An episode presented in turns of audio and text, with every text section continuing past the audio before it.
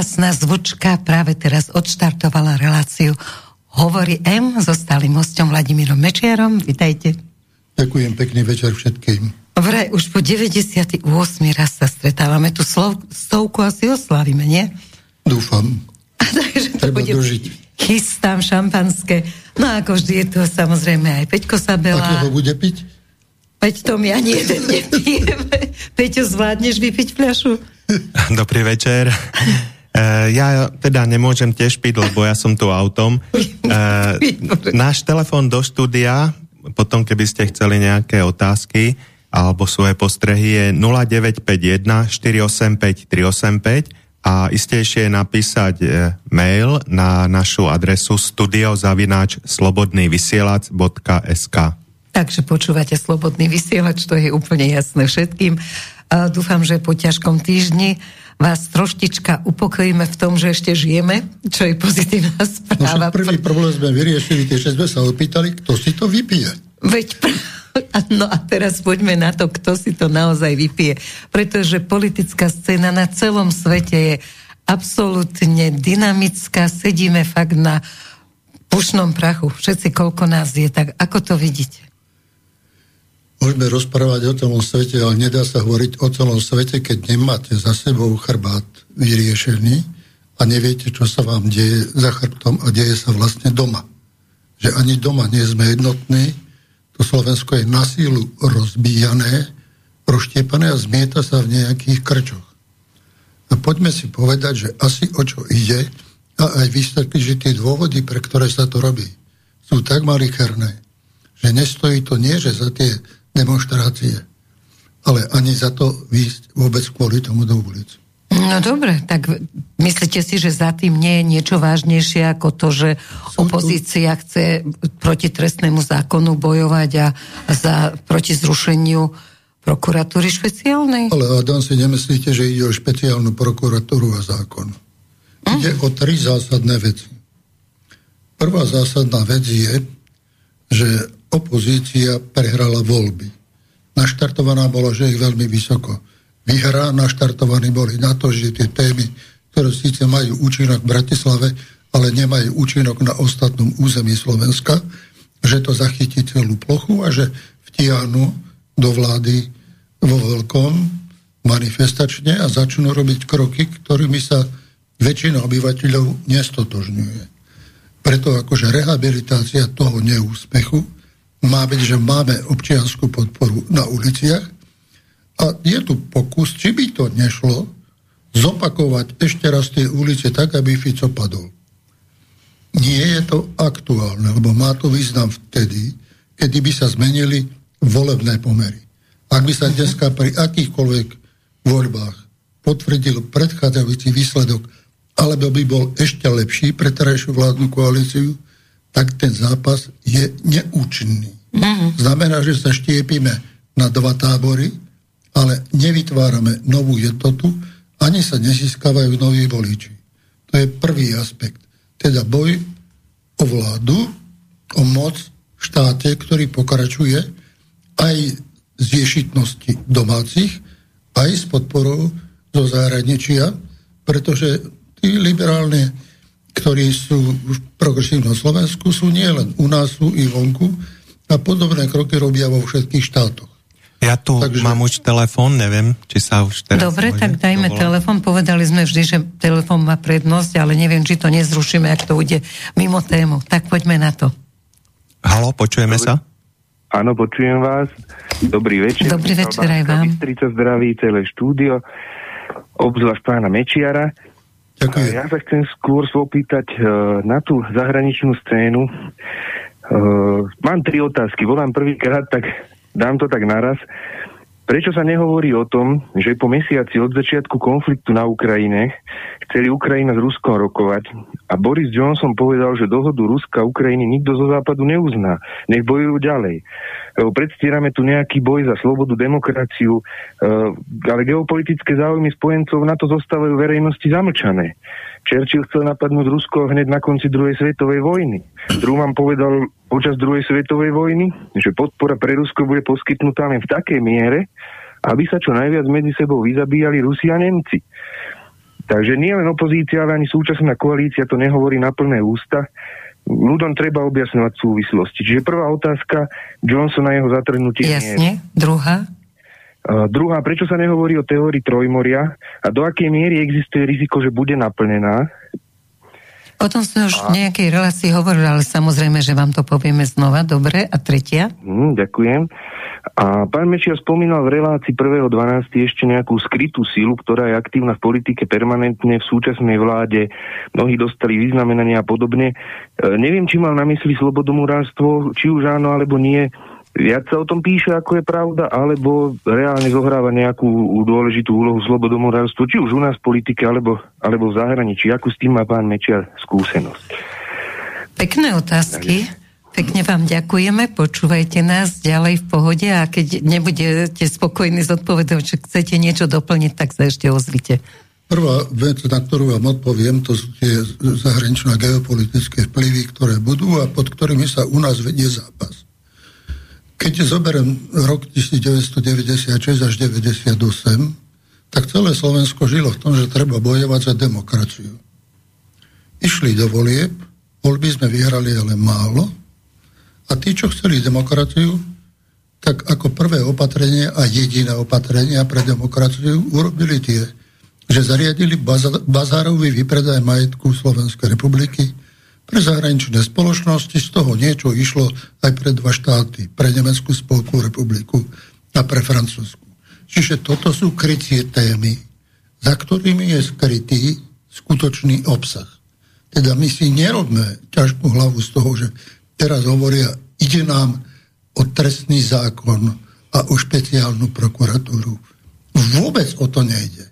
Ide vždy o to, že sa hľadá to riešenie, ktoré by znamenalo posilniť militaristický kruh, kroky Slovenska, urobiť z neho jednu veľkú základňu, ktorá by tu bola umiestnená, ktorá by bola funkčná a prípadne nás do toho konfliktu na strane tých mocenských síl, ktoré sledujú ten záujem v Ukrajine v niečo sa upevniť. Takže Boris Johnson teda zámerne povedal toto, že jednoducho nebude to mierovou cestou. Nie, to je trošku zložitejšie.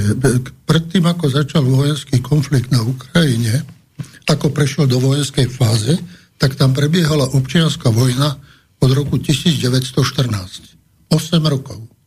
Zabíjali legálne vojenské síly v rozpore s ústavou občanov Ukrajiny prevažne ruskej národnosti tí boli na východe a tí aj protestovali proti tej zmene prezidenta, lebo oni ho volili a tí aj nesúhlasili s tým kurzom, ktorý sa nastupuje. Do tejto občianskej vojny sa zamiešali všetky západné štáty a tá vojna prebiehala hneď v dvoch zrážkach síl ukrajinských a týchto, povedzme, provýchodných častí Ukrajiny. V prvej vojne tieto provýchodné časti vyhrali. A aby sa to nejako ustálo, tak urobili dohodu Minsk 1. Ktorá Dohoda neplatila. ani poriadne nevyschla a došlo k novému konfliktu, ktoré sa znovu stretli tieto vojenské sily a znovu vyhrali provýchodní. Ale vyhrali tak, že obklúčili 20 tisícovú armádu Ukrajincov, obklúčili ich delami tak, nechali im úzkú cestu na odchod bez ťažkých zbraní, že buď sa vzdajú, alebo tam zostanú navždy pochovaní. Vtedy rýchlu iniciatívu urobil ukrajinský prezident, požiadali o pomoc a tá pomoc prišla v tom, že navrhli aj Nemci a Francúzi stretnutie v Minsku spolu s Ruskom o mierovom vyriešení tohoto problému a urobila sa dohoda Minsk 2. Uh-huh. Tá dohoda bola podpísaná obomi stranami, aj ukrajinským prezidentom, aj východnými zástupcami, s tým, že dozor nad ňou budú mať a garantovia plnenia dohody budú Francúzsko, Nemecko a Rusko. Táto dohoda, odkedy bola podpísaná, tak všetky médiá, všetky politické strany, všetky návštevy Ukrajiny a Moskvy hovorili, dohoda platí a iné riešenie ako dohoda nie je. V dohode dokonca niektoré dodatky urobila pani Merkelová poproti pôvodnému textu, ktoré znamenali takú poloautonómnu polohu tých východných oblastí Ukrajiny, čo by bolo na ten čas stačilo ako riešenie. Hm. A čakali samozrejme aj Rusia a ostatné, že čo sa bude riešiť. Ale vždy, keď tie návštevy boli, tak povedali, dohoda platí a čakáme, čo urobí Rusko. Ale Rusko bolo rovnaký garant ako Nemecko, ako Francúzsko a oni čakali, čo urobia Francúzi a Nemci. Samozrejme, že to čakanie nebolo len pasívne a počase zistili, že Francúzi, aj Nemci, ale aj najmä Spojené štáty americké, preškolujú bezpečnostné zbory, preformovávajú ich, preškolujú a preformovávajú armádu, desiatky tisíc boli cvičení vo Veľkej Británii, v iných štátoch, prezbrojujú a začínajú stavať svoje základne. Čím by sa bolo Rusko dostalo do situácií, že vlastne obklúčené už nielen zo severu ako teraz, ale aj z juhu. A tie základne by sa prisunuli na dostrel k Moskve. Že vlastne teraz stáli pred otázkou, že ak tento vývoj ponechajú, tak tie štruktúry NATO vlastne sa Rusko oslabí do takej miery, že musí prebudovať celý obranný systém, pretože smerom na Ukrajinu ho nebudovali. Mysleli, že to bude trvalý stav, lebo keď Ukrajina vznikala, bol podpísaný štatút neutrálneho štátu tú neutralitu zrušili a povedali, ideme do NATO a samozrejme začal vyzbrojovanie, výcvik, dodávky zbraní a všetko. Preto pred týmto konfliktom sa obrátili Rusi so žiadosťou na Spojené štáty americké o to, aby mali záruky svojej bezpečnosti, čo Spojené štáty odmietli a obrátili sa takýmto istým listom aj na NATO, kde ich vysmiali. S tým, že upozornili, že ak nedôjde k dohodám, bude musieť byť silové riešenie. Samozrejme, že k silovému riešeniu sa schyloval aj na ukrajinskej strane a pripravovali útok, ktorý by mal za následok vytlačenie občanov týchto dvoch oblastí smerom do Ruska, s tým, že niektorí by zostali natrvali v Rusku, niektorí v táboroch na prevýchovu a všetci hlásali nám, nejde vôbec o ľudí, ktorí tam žijú nám ide o územie. územie. A toto územie chceli získať. Čiže keď sa tento útok pripravoval, tak tesne pred ním tiahli ruské vojska a urobili hrazu, ktorá tam dodneska stojí a tie body sú viac menej trvalé zdroj konfliktu a takto sa nepokračuje. Vstup Rusov, vedeli o ňom Ukrajinci a vedeli aj západňári, bol po celom území Ukrajiny, bol obklúčený Kiev, bol obklúčený Charkov, boli rozmiestnení aj na iných miestach. Samozrejme, Putin počítal s tým, že dôjde k rokovaniam a vyriešia sa veci mierovým spôsobom. Pokiaľ ide o dohody z Charkova, teda, pardon, Minsk 2, tak aj prezident francúzsky, ktorý to podpísal, aj pani Merkel, kancelárka Nemecka, ktorí to podpísali, povedali, že z ich strany nešlo o nič iné, ako nazbierať čas a pripraviť Ukrajinu na vojnu s Ruskom. Presne tí, čo hovoria, že toto sú hoaxy, čo vy hovoríte, tak pani Merkelová to potvrdila, takže. No na to povedal aj prezident francúzsky, to potvrdil. Tak. Povedali, áno, takže to bolo žiaden hoax. Žiadne napí, náplnenie dohôd sme nikdy nesledovali. Ťahali sme čas na sa týchto dohod, že sa to musí riešiť dohodami a nie inak, ale v skutočnosti sa nikdy neplnili. Rusko navrhlo rokovanie ukrajinskej strane a tie rokovania boli v Istambule. Boli tam delegácie, ktoré menoval prezident, jeden aj druhý, s tým, že majú tieto veci riešiť dohodou a hlavný bod mala byť potvrdenie neutrality e, Ukrajiny boj s nacionalizmom Ukrajiny a došlo ku konkrétnej podpísanej dohode. Na základe tejto dohody potvrdili Ukrajinci, že s to všetkým súhlasia, bola to delegácia menovaná prezidentom Zelenským a bolo to predložené k podpisu prezidentovi Zelenskému. Zelenský oznámil, že by bolo dobrým gestom, keby Rusi svoje jednotky okolo Kieva a Charkova stiahli a že vtedy by to malo ako si väčšiu podporu aj medzi Ukrajincami. Samozrejme ešte okamžitý príkaz na stiahnutie vojsk, Čiže nedošlo k žiadnemu bojovému stretu ukrajinskej a ruskej armády, ale okamžite boli vojska stiahnuté na tú čiaru, na ktorú pôvodne prišli. To územie bolo uvoľnené, čo zase Ukrajinci prezentovali, ako vyhrali sme prvé kolo a získali naspäť územia. Ale keď to chcel podpísať Zelenský, tak ho naštívil pre, e, predseda vlády Veľkej Británie, presvedčil ho, že to podpísať nesmie, že riešenie musí byť vojenské a že len vojenské riešenie prinesie Ukrajine oslobodenie. A územie A preto, aby Ukrajina odmietla tento návrh a začala sa pripravovať a začala viesť proti Rusom bojové akcie.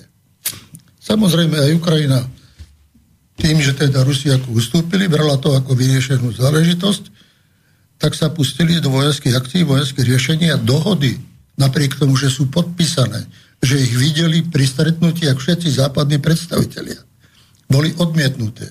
Čiže dohody, ktoré boli a boli uzatvorené už po začiatku vojny, vlastne sú neplatné, existujú a neexistujú.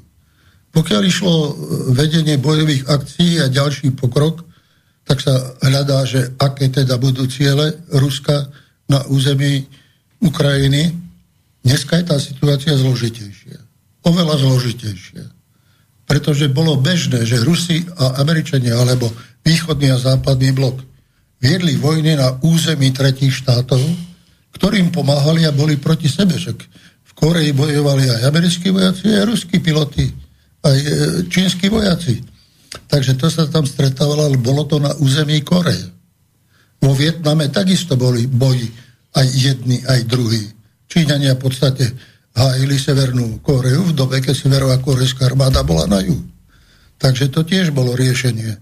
Podobné riešenie bolo aj v ďalšom štáte. Ale tu bola otázka dneska, že znovu je to konflikt týchto dvoch blokov, ale už výsledky tohto konfliktu nie sú na treťom štáte.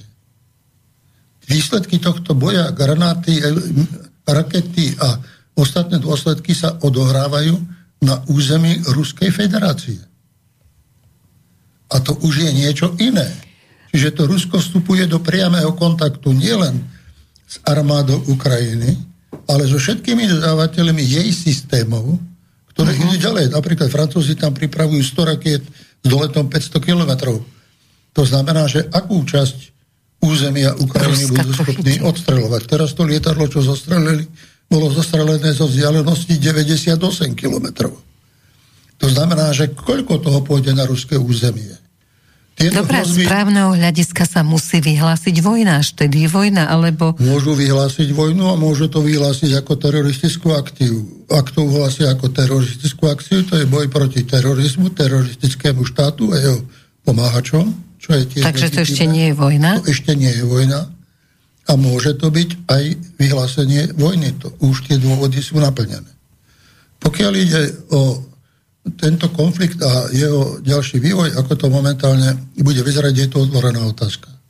Otvorená, Čiže nedá sa predpokladať? Zareagujú. Zatiaľ sú e, v Rusku voľby, ktoré budú v marci. Prezident Putin zaujal stanovisko už dávnejšie k hrozbe týchto konfliktov, povedal, že budú. A e, ja som počul dve riešenia. Jedno, otlačiť ukrajinskú armádu od ruských hraníc tak ďaleko, aby nemohli tie bojové prostriedky na územie Ruska, Ruska lietať. To znamená vojna na celom území, území so zatlačením týchto síl na západ. To je jedna možnosť. A druhá? Jedna možnosť. Druhá možnosť, ktorú vyhlásil počas volebnej kampane, bola, a to bolo ešte predtým zostrelením lietadla.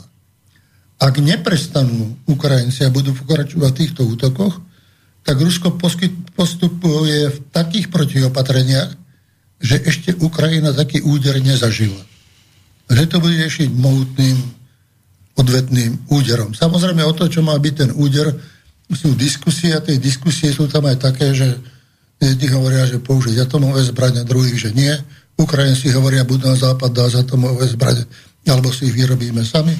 Takže sa už tam operuje aj s atomovými zbraniami. Iné Ehm, Aj teraz vyhlásenie kancelára Šlorca je riešenie len vojenské, žiadne politické riešenia, Dobre, žiadne vyjednávanie. Neboli? Ale tí, čo sú teda za mier, čo sú proti vojne, tak oni hovoria o tom, že nech sa Ukrajina vzdá tých území, ako je Krím a Donbass. Čo si o tom myslíte? Tak tí, čo sú za mier, nie sú vo funkciách. Uh-huh, tak tá odpoveď je úplne jasná. Dobrý to... večer, tak máme tu telefon, počujeme sa? Áno, počujeme sa, ja vás počúvam. Nech sa páči. Dobrý, deň, dobrý večer, ja mám na pána doktora jednu takúto otázku. Ale budete musieť, otázku povedzte, ale zodpovieme až potom, keď zodpovieme otázky toho, čo predtým volal. Dobre, a však ja, ja vás budem počúvať. Nech sa páči. Ja, by som, ja mám jednu otázku, že aká právna skutočnosť nastá, nastáva, ak si a dve, dva susediace štáty neuzná, neuznajú hranice. pretože podľa mojich informácií, čo viem, uh, Ukrajina nemá uznané Ruskou federáciou hranice, ako vnútroštátnu hranicu. A tam je ten potom, tam je ten potom tá skutočnosť tam potom na, e, nastáva, že Ukrajina sa nemôže domáhať územnej celistvosti, ak sa nejak, nejaký región na základe referenda e, ako vyhlási samostatnosť a pridá sa Ruskej federácie, keď predtým to bolo dve sovietských socialistických republik. Dobre, na toto odpovieme potom. Ešte sa musíme... Nedopovieme, nech máme ano? svatý pokoj. Lebo ešte máme dve iné, otázka. dobre? Takže otázka rozpadu Sovietskeho zväzu a ostatných socialistických štátov by sme boli v tej istej situácii. Tiež sa rokovalo o hraniciach, kde tá hranica prebieha a keď prišla debata návrh Českej strany na historickú hranicu, tak sa ozval minister Kučer, hovorí, no dobre, ale historická hranica je uhorská hranica a potom je Morava uh-huh. Tak sme sa dohodli, že to bude hranica federácie a že to platí a nemáme voči sebe navzájom žiadne pohľadavky. A že tým sa to rieši. Potom tam boli nejaké dve malé územia a to sa riešilo súdmi. A smerom Takže k, k Ukrajine? v tomto prípade k Ukrajine bolo uznané medzinárodnými organizáciami Ukrajina v územnom členení Sovietskom zväze. To bola vnútorná hranica usporiadania územia Sovietskeho zväzu. Uh-huh.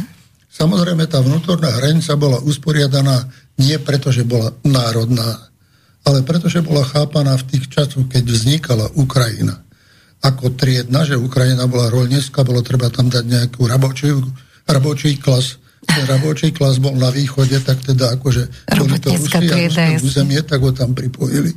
Boli tam rôzne národnosti, ktoré tiež pripojili. Boli tam výsledky druhej svetovej vojny, ktoré tiež pripojili, mm. čiže Ukrajina je pozbieraná z viacerých častí. Medzinárodné organizácie uznali Ukrajinu vo vnútorných hraniciach Sovietskeho zväzu. Moskva tieto hranice neuznala s tým, že to sú administratívne hranice Sovietskeho zväzu, ale nie štátne hranice. A ak takýto konflikt o územie vzniká medzi štátmi, tak sa rieši buď medzinárodnou arbitrážou, alebo potom sa stane to, čo sa stalo v Rusku, že dobre, tak ideme do zbrane a kto si vybovie, toho to bude. No a tam to riešia tým, že kto si vybovie, toho to bude. Čiže takýto je teraz právny stav. Áno, taký je právny stav. A neobratil sa nikto na arbitráž? Tak nikto. Teraz je napríklad aj situácia taká, že začali rokovania o vstupe do európskych spoločenstiev s Ukrajinou ale Ukrajina nevie definovať, čo je jej územie. Medzinárodné spoločenstvo uznáva aj Donetsk, uznáva aj ostatné územia, ktoré už sú územiami Ruskej federácie podľa Ruskej ústavy. Uh-huh. To znamená, že nikto nikdy nezabezpečí výkon práv Európskej únie a všetci len kričia, nech Rusi odídu. No a oni hovoria, nejdeme. No a čo? Ak treba, tak pôjdeme viac na západ. Takže keď kričia, nech oni odídu, tak to je taká výzva, akože v podstate plana, ktorá nikde nejde, pretože na Ukrajine sa odohrali mnohé aj zlé veci.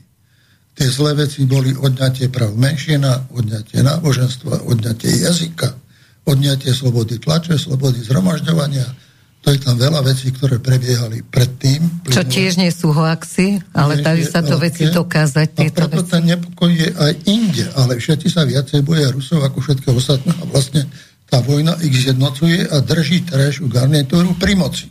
Ak by nebola, tak príde otázka, kto nesie zodpovednosť. No a potom Nebudeme ľúto tých šéfov v Kieve, ale budú mať... Ťažké časy. No, nepovedal by som ťažké, bude sa rozhodovať o ich byti a nebyti, fyzickom byti a nebyti.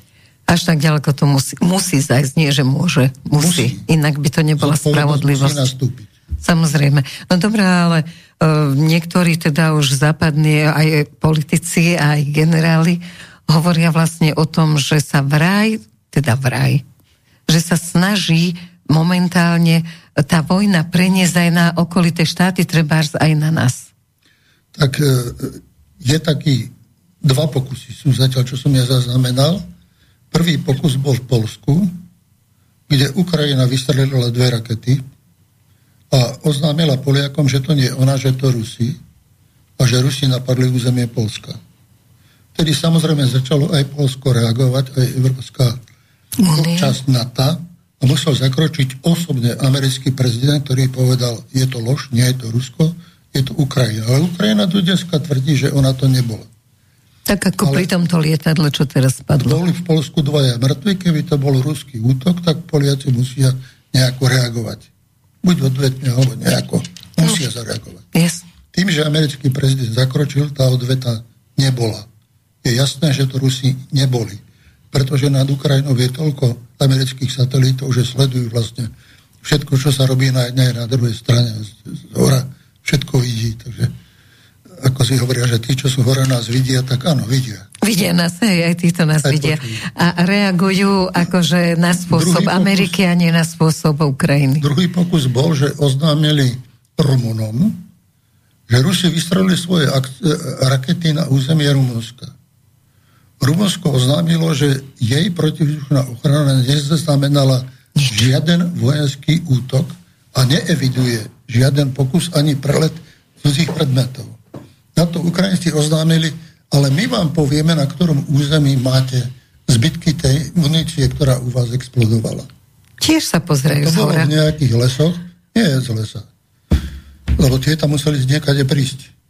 Ale Jasne. Ukrajina vedela, odkiaľ prišli a čie boli. Ale Rumúni mlčali, neurobili žiaden krok. Čiže zasa pochybne, odkiaľ to išlo. Ďalej tá internacionalizácia môže nastať aj z iných vecí. Že na území bojujúcich strán sa nachádzajú aj príslušníci armád. Aj keď sú zatiaľ akože dobrovoľní alebo rôzne kryty mm. civilnými útvarmi a inými zložkami, to sa robilo aj za socializmu a robí sa to aj teraz ešte nie sú to armády a nie je vyhlásený to, to stav medzi nimi. Ak sledujete posledné týždne vývoj tejto situácie, tak vidíte, že ako to vstupuje do tejto fázy opatrnejší postup Spojených štátov. Je to aj v súvislosti s tým, že sa pripravujú voľby a že pre konzervatívcov je to veľká téma. A ďalej to súvisí aj s tým, že v Európe vzniká hystéria v politických kruhoch o tom, že vojna s Rusmi je nevyhnutná a že to znamená tretiu svetovú vojnu a treba sa na ňu pripraviť. Prosím, to nie sú hocikoho názory. Toto hlásajú francúzski predstavitelia, toto hlása Scholz a jeho minister obrany v Nemeckej spolkovej republiky a to isté hlásajú Briti. Briti idú dokonca tak ďaleko, že hovoria, do roku 2030 musí byť celá Británia a jej občania pripravení na veľkú vojnu s Ruskou federáciou. To isté hovorí nemecký minister obrany. Musíme byť do roku 2028 až 2030 pripravení na vojnu s Ruskom a mať na to vybudovanú armádu, techniku, priemysel a prípravu celú to treba, aby sme nad Rusmi vyhrali. Dokonca kancelár nemecký sa vyhrážal, že konečne naučíme Nemcov, aby aj on, teda Rusov, aby aj oni cítili porážku tak, ako my voľa kedy. Čo zaváňa trošku revašizmom. No ale Čiže toto je veľmi vážna téma. My sme v situácii, keď viacero štátov Európy preberá túto hysteriu v najvyšších kruhoch, keď bol napríklad náš Fico na rozhovore so Šolcom, tak Šolc mu povedal, je to nevyhnutné, aby Európa bola jednotná, musíme všetci jednotne, to už bolo. Jednotne sme išli v 41 a dopadli sme ako? Vyzýva znovu k tomu, čiže namiesto zmierneniu napätia, uvoľnenia a prechodu k normálnym vzťahom sa pridáva tematika vojny na všetkých stranách. Keď zoberiem hoci ako pomerciu, hoci ako uh-huh. Nie som už dneska v tom orientovaný tak, ako bola, keď ale ešte niečo zostalo. Ak zoberieme ľudské síly, tak môžeme povedať, Európa má pol miliardy, Rusi 150 miliónov. Je to nepomer? Je obrovský. Obrovský. Čiže aké sú ruské šance? Európa má obrovský ekonomický potenciál, Rusko má menší. To je... No dobré, a neprirátame tam Čínu počkajte, k tomu Rusku? Počkajte, teraz ak pripočítame, lebo nie je zmluva medzi Číňanmi a Rusmi a nech sú ani Rusi, ani Číňania. Uh-huh. Lebo keď je zmluva, tak je otázka, kto velí. O, o tom to je. Aj Čína chce veliť, aj Rusi chcú veliť, aj to je jasné. Takže ešte dlho nebude zmluva. Takže zmluva nemusí byť, ale pomoc určite bude. A tá pomoc je koordinovaná. Takže to je otázka potom pol druhá miliardy, no. alebo až 1,7 miliardy proti pol miliarde. Ale a keby aj Američania prišli, tak povedzme, keby sa ten americký blok dal dohromady miliarda proti pol druhá miliardy. To už je iné.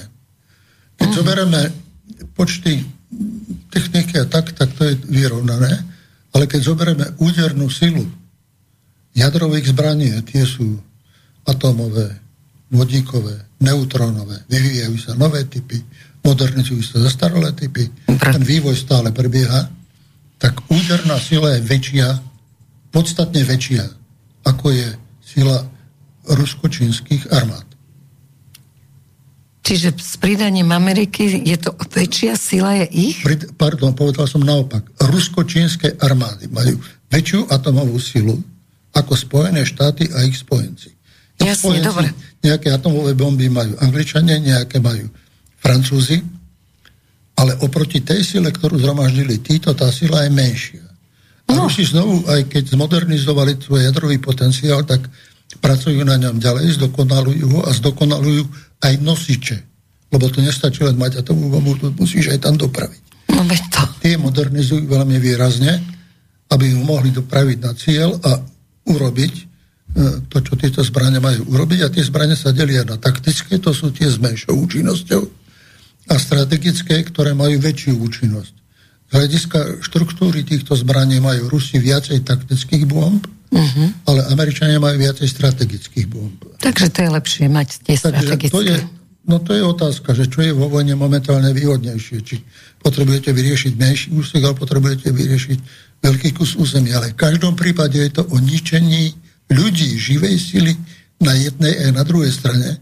A potom už jadrové žiarenie, jadrový prach a ostatné veci nevyberajú politika alebo nerozlišujú medzi civilom a vojakom. No dobrá, my teraz hovoríme, ako keby hrozila naozaj tá vojna, tak ako Nehrozí, ďaleko sme ale od ideme toho? postupne, stále sa zhoršuje to napätie, stále sa zhoršuje psychológia a vyjadrenia čelných predstaviteľov politiky, ako by vojna bola jediným prostriedkom riešenia. Ukrajina stále hrá na všetky strany, my vás ideme brániť, napríklad keď tam bol Fico, tak mu povedali, tá vojna musí byť, aby neboli Rusi u vás v Košiciach a Prešové. Moja odpoveď. No. Boli to Rusi v 46. a odišli. Prišli v 68. a v 90. roku ako prvý zo všetkých štátov Strednej Európy bez kriku na základe pár rozhovorov do Slovenska odišli. Dokonca nám tu chceli nechať všetky svoje zbrane. A nenechali to základňu, to si povedzme. Len sme to uh, nechceli dopustiť, lebo to by potom nás podotrievali, že tu sú nejaké tajné dohody, alebo že vlastne neodišli, keď tu majú zbraň. Ale povedal, že my vám ich necháme. Keď chcete Slovenskú republiku, majte si. Tak sme požiadali, aby odišli aj s technikou. To je ja ten rozdiel tie... medzi tým, ako odchádzajú Američania. Ja sa priznám, že ja som tie rokovania viedol a súhlasom mal od prezidenta Havla, ale nečakal, že budem úspešný. Aha. Potom ma zavolal aj k sebe, že čo ste to urobili a my vám teraz musíme presunúť Rusov zo Štiech na Slovensku, aby to bolo lepšie rozmiestnené. Mali sme tam ten rozhovor. Ale pokiaľ ide o odchod Rusov, ten bol. Ale súčasne musím povedať aj druhú vec, že po roku 1990 som zaznamenal len na Ukrajine od ruských Ukrajincov hnutie občianské nazývané ruch, ktoré otvorene hlásilo v médiách, na verejnosti a uskutočňovali politiku vo vzťahu k nám, ktoré základné heslo bolo Priašiv náš. Prešov je náš. Čiže nám ešte Rusi nepovedali, že chcú ísť po Košite, ale Ukrajinci už hej. Že Prešov je ich. No ďakujem a vtedy pekne. som išiel za prezidentom Ukrajiny a robili sme isté vyhlásenie, ktoré sme podpísali obidvaja, že uznávajú hranicu a nemajú územné požiadavky voči Slovensku, ale súčasne sme žiadali, aby sa vysporiadali s takýmito hnutiami. Ale tie hnutia prerastli. A ešte Dneska teraz väčšie- existujú, majú tam podhubie? Väčšie, ako boli kedykoľvek predtým. Ten nacionalizmus tam je Narastá. pomerne silný. Mm. No dobre, tak toto sú... Takže ešte len presne, koľko sme na stupnici No od potom 1 ešte- do 10 blízko vojny? Potom ešte tam bola taká jedna veta pri, tom, e, pri tej besede Fica s predsedom vlády Ukrajiny, kde on hovorí, ale my bojujeme za vás. Tak No. teraz je otázka, kto z ústavných činiteľov Slovenskej republiky požiadal Kievskú armádu, aby bojovala za nás. Nikto. Čiže menovali sami seba za našich ochrancov. V čase, keď nemáme vôbec strážené naše nebo. Tak Aj k to tomu nie- by ste mohli sa To je len ochrana e, vzdušného priestoru. Vlastnými prostriedkami nemáme nič. Nemáme lietadlá, nemáme protivzdušnú ochranu, boli tu nejaké patrioty, odišli, prisúva sa niečo z Nemecka, stále je pohyb vojakov hore dole, teraz sa má prísť 700 vojakov zo Španielska, pripravujú sa rozsiahle vojenské cvičenia, najväčšie cvičenie v tomto roku bude 90 tisíc vojakov NATO na ruskej hranici, predovšetkým v severnej oblasti, postupuje sa takto ďalej a e, tu má byť 41 vojenských cvičení, naši vojaci majú byť v zahraničí na 76 vojenských cvičeniach. Pokiaľ ide o vybavenosť slovenskej armády, je veľmi slabá. Pre akékoľvek obrané účely ťažko použiteľná, aj keď armáda to nepripúšťa. Aspoň hrdosť majú, A nám nepomôže pri ochrane. ale technických prostriedkov sme sa zbavili. Zbavili sme sa tankov, lietadiel, bojových vozidel pechoty, Zuzán. A aj Fico povedal, nedáme viacej žiadne zbrania, ale idú teraz dve boženy, to sú... No, Ale idú zo súkromnej súpravy. sféry.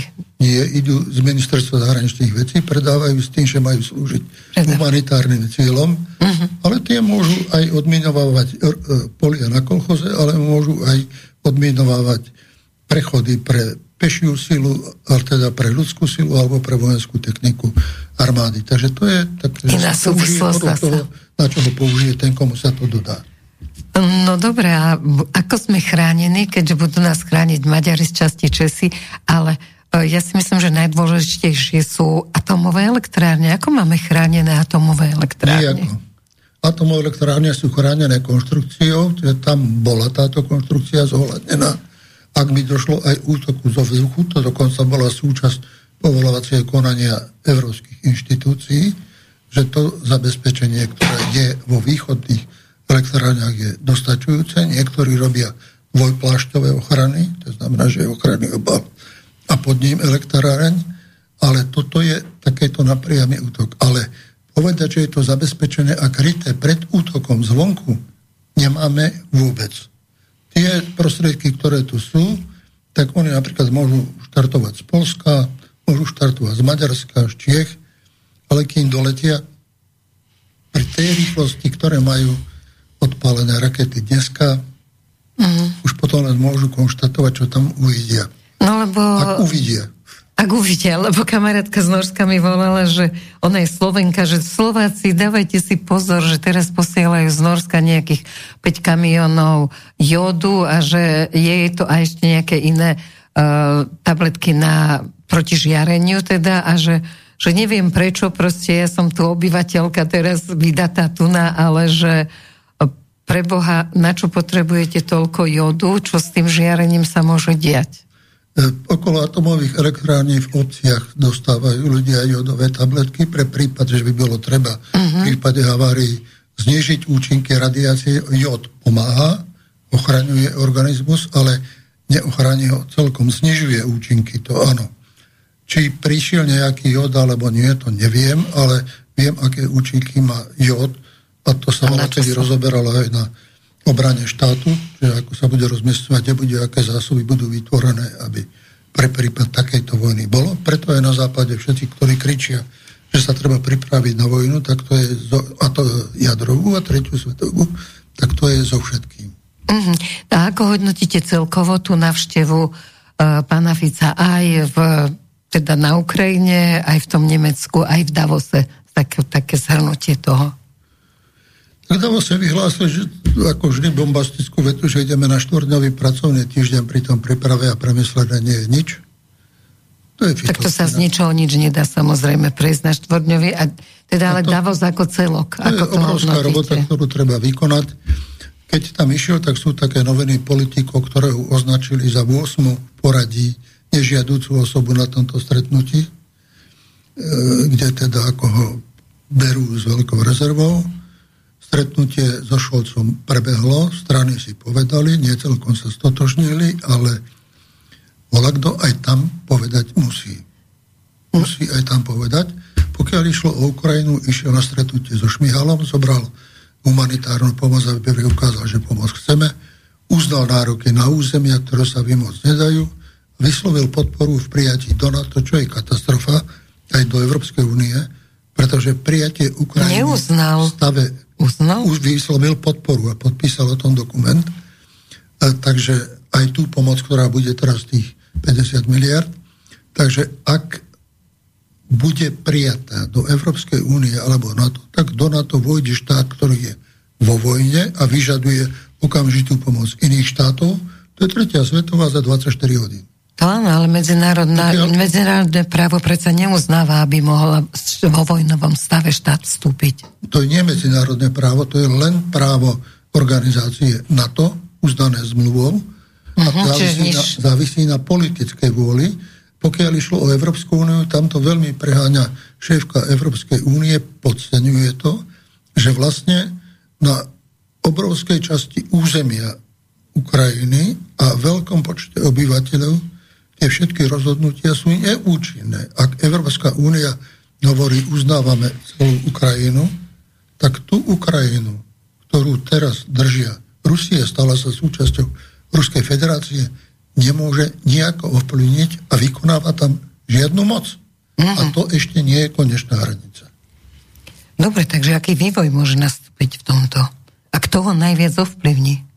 Tak ten vývoj môže byť len ten, ktorý hovoril Putin, kde sú kruhy na západe, ktoré rozmýšľajú o tom, že či by bol možný rozhovor, kde je uzákonené na Ukrajine, že rozhovor nesmie byť. Mm. Západňári niektorí rozmýšľajú, ale o čom rozhovor? Aký je tá je, otázka? Aký je možný rozhovor?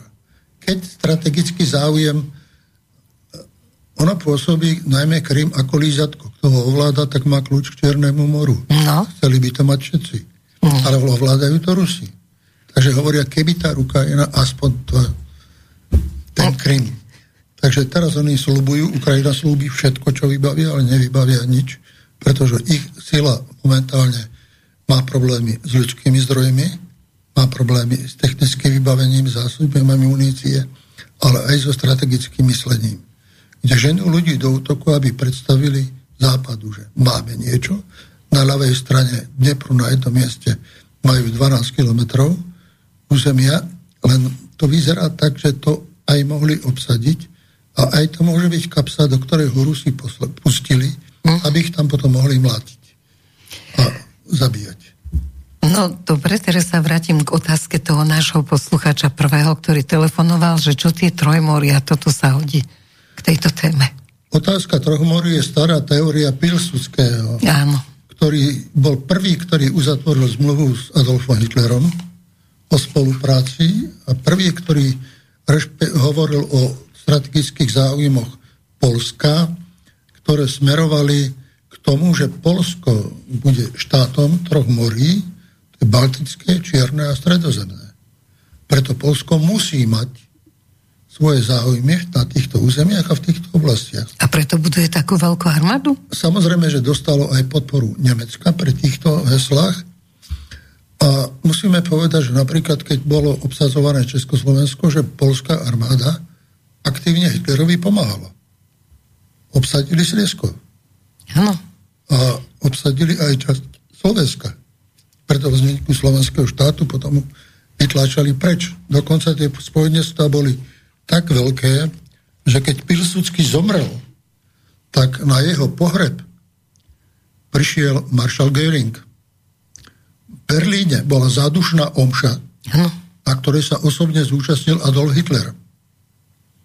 Ale potom pochopiteľne, že keď rástla Hitlerovi chuť smerom na východ, tak, tak sa uplatnil požiadavku na prístav a na cesty k ruskej hranici. A tam sa Polsko postavilo na zadné a povedalo nie. Ak Československo dalo pred tým, ako podpísalo zdanie sa, aj Rusko požiadali Polsko o prechod sovietských vojsk na pomoc Slovensku, Polsko povedalo nie. Nedovolíme. Takže dostalo sa do situácií, keď naraz otočilo, začalo sa orientovať na Francúzsku a Veľkú Britániu, ktoré mu prislúbili vojenskú pomoc. Ale keď tá pomoc bola potrebná, oni vyhlásili vojnu. Ale nezačali ju. Dobre, ale v prospech Polska hrá teda to, že Trojmorie, ale ako to vidíte v skutočnosti ja nehovorím, že reálne. Prospech, oni môžu mať taký cieľ. Áno. Ale vidíte reálne, že by ho mohli naplniť? No, ale cez koho? Koho musia získať? Ukrajinu? Neviem. Kto im ju dá? Je záujem aj západných štátov, aby Ukrajina bola taká mocná? Nie, samozrejme. Oni síce dneska, tá stará vláda, čo bola hovorila, že chceme najmocnejšiu armádu v Európe, ale to isté hovorí Nemecká spolková republika. My budeme najmocnejší v Európe a budeme mať obrovskú armádu s obrovskou silou a my sa sami postavíme e, Rusom uh-huh. ako svojou silou zase ich zastavíme a nepustíme ďalej. Nie je isté, že vôbec ďalej chcú ísť. No veď to je otázka, že niekto nevie, či ďalej chcú ísť, ale len sa tým straší. Že ak padne Ukrajina, padneme všetci. Nie je to pravda. je to je otázka rusko-ukrajinská, ktorá sa vyrieši. Otázka toho, že západné mocnosti nebudú môcť na južnom kríle využiť e, svoju mocenskú sféru na budovanie vojenských základní a pripravať je ako nástup e, voči Moskve, že tam sa obráni. Na severe už táto vec je dokončená antirusky, ale ak by aj na juhu, tak je to smrteľná Dávka, pasca pre jasne. Rusko, taká zámka a musia sa brániť. Čiže ja chápem obidve strany. Uh-huh. Ale je tu jedna strana, ktorú nepočujem ani jedného politika, čo to rozpráva. A čo ľudia? No, a čo ľudia, čo presne. ľudia? Čo tí, čo sú vyhnaní z domovou, čo tu, čo sú zabíjaní v masových množstvách v nezmyselnej vojne. Ano. Ktorá bola možná a je možno aj dneska e, zrelá na politické riešenia, ale nemá kto a nikto ich nechce. Dneska je Rusi, my sme jednali, ale nechcú rokovať. Ale Američania zase kričia, že jednoducho ich cieľom bolo vždy zničiť Rusko, veď nerastné bohatstva, všetko ostatné si nemusíme hovoriť.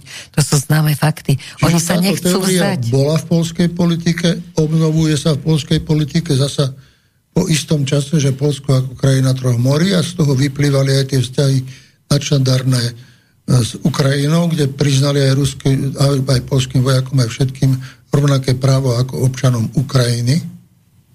Ukrajinci to priznali medzi štátnou zmluvou.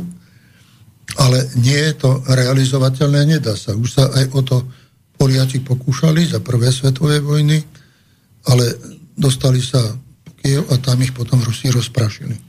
No, troška... A zahnali ich až po Varšavu a tam zase Rusi dostali na frak. Troška sa história opakuje, ale ešte pán posluchač v tom prvom telefonáte hovoril aj o tom, že niečo so slobodou murármi si pamätám, že je to... Ja viem, že sa pýta na to, že aké tie temné sily sú. Áno. Dneska to ťažko poviete. Tie sily, ktoré pôsobia vo svete a ktoré majú fakticky, fakticky moc, to sú tie obrovské nadnárodné spoločnosti s obrovskými ekonomickými a finančnými záujmami, ktoré ovplyvňujú aj politiku a rozhodujú aj o politike, aj kto bude, aj kde bude, aj čo sa bude robiť. A nie sú to jedno zloženie a nie je to jeden, je ich viacej. Ďalej sú to síly, ktoré sú tie prevodové páky a túto vôľu vykaz, vyk, e, vykonávajú. Prešlo sa na teóriu mekých foriem politického zápasu. A v tejto teórii rozhodujú súhľou zohráva tretí sektor, tak to volajú. Mm-hmm. To je sektor, ktorý nie je vládny, ktorý síce dostáva podporu aj Od z rozpočtu Spojených štátov, dostáva aj z rozpočtu ale vytvára politické štruktúry, ktoré sa nesprávajú ako politické štruktúry, ale majú politický obsah, pritom pôsobia aj v témach zdánlivo nepolitických, ale vytvárajú pestro štruktúru. Volia a vyberajú sa ľudia, prechádzajú školenie Spojených štátov, napríklad s poslancov HZDS, keď sa vrátili zo školenia v Amerike, len dvaja zostali v HZDS, všetci ostatní odišli. Bolo to jasné. Bolo to jasné a my sme ich nevyberali, niekto si ich vybral. Takisto školenia v Markize, keď odišli redaktori do Markizy do Ameriky na školenie, už boli úplne iní. Takže to je, prebieha táto ľudská príprava, prebieha táto príprava, prebiehajú rozsiahle psychologické výskumy, aká je mentalita, aký problém, akému čo povedať. Prosím, mám s tým aj nejaké skúsenosti. Osobne som bol pozvaný pre prácu v takom jednom centre, ale bol som tam len raz a keď ma počuli, viac ma nevolali. Nestotožňujem sa s tým a som im oznámil, že ich závery sú špatné, čo čas potvrdil, ale vtedy sa im to zdalo, že sa rúham. Ale tá sila tých mimovládok je veľká, hej? Je obrovská, je väčšia ako sila politických strán. Tak to je dosť vážne.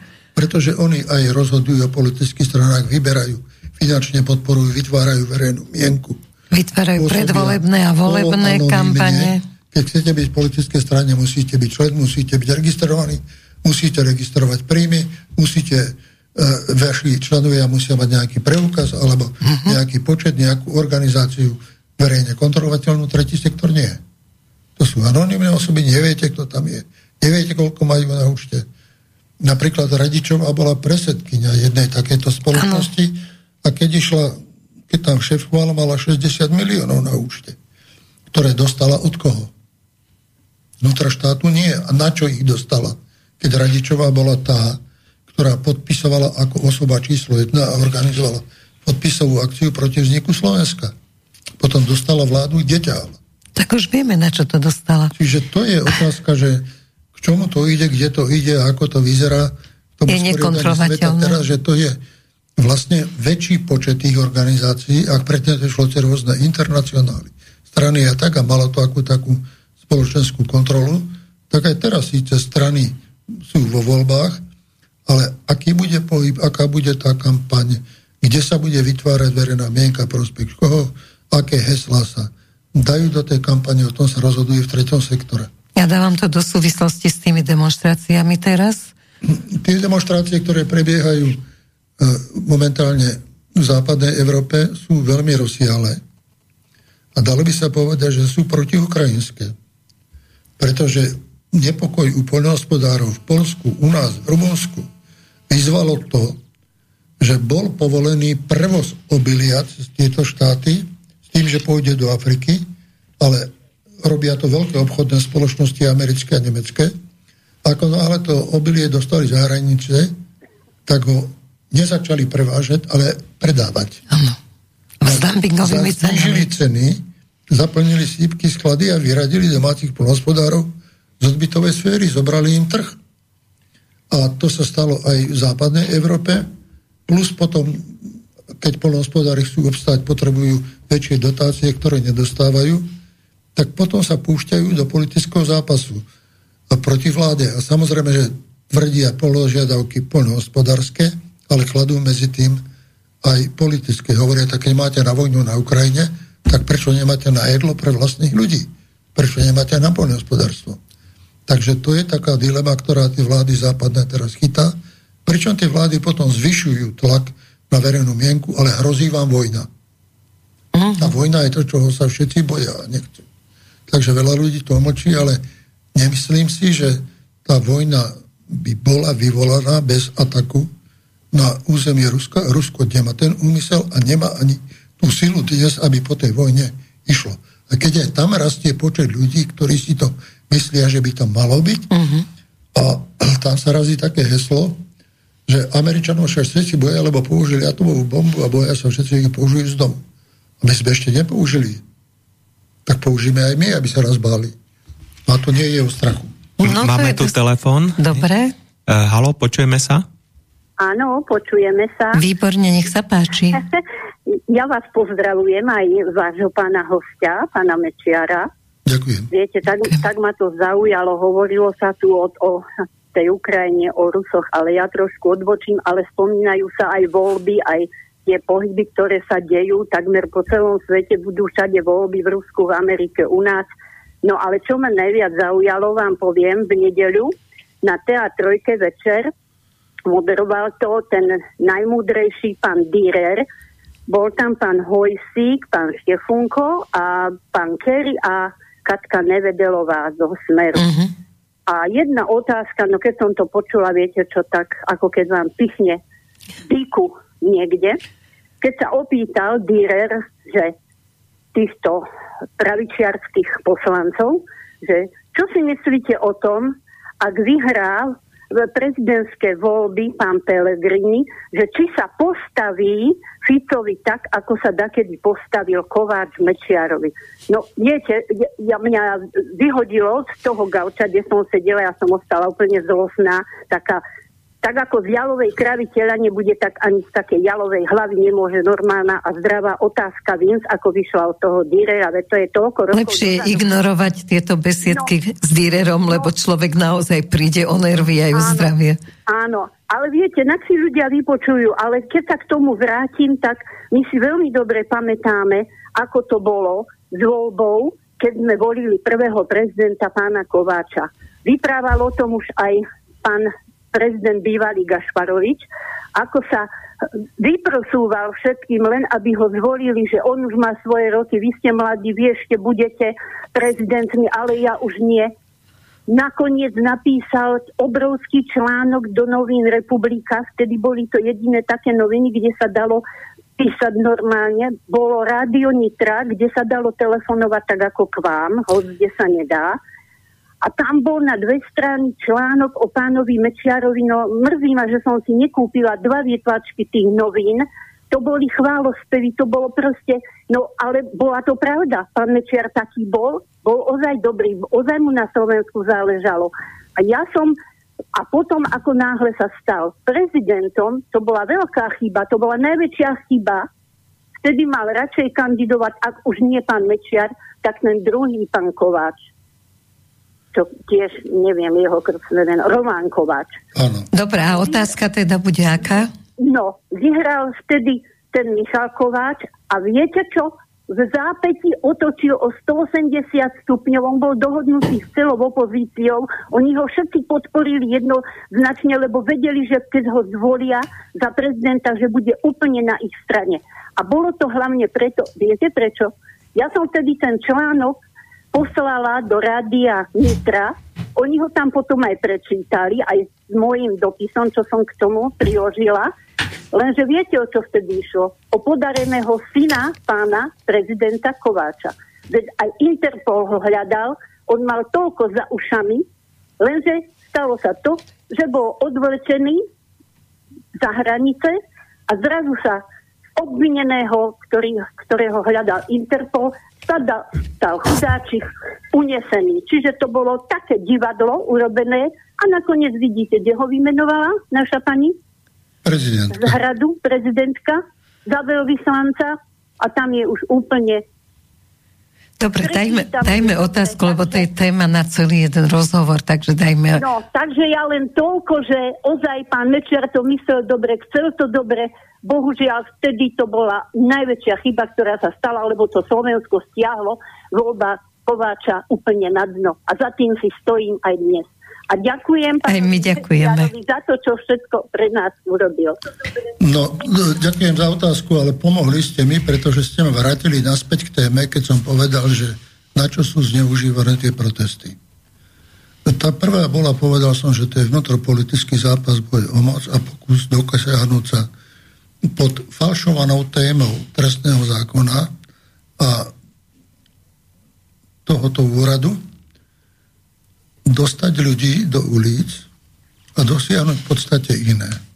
Opozícia vie, že svoje pozície stráca, ale idú voľby do Európarlamentu. A poslanci Európarlamentu ako Vojsík a ostatní sa veľmi rýchlo dajú zneužiť proti vlastnému štátu. Oni totiž nezastupujú štát. Zastupujú politické strany a pôsobia v politických kluboch.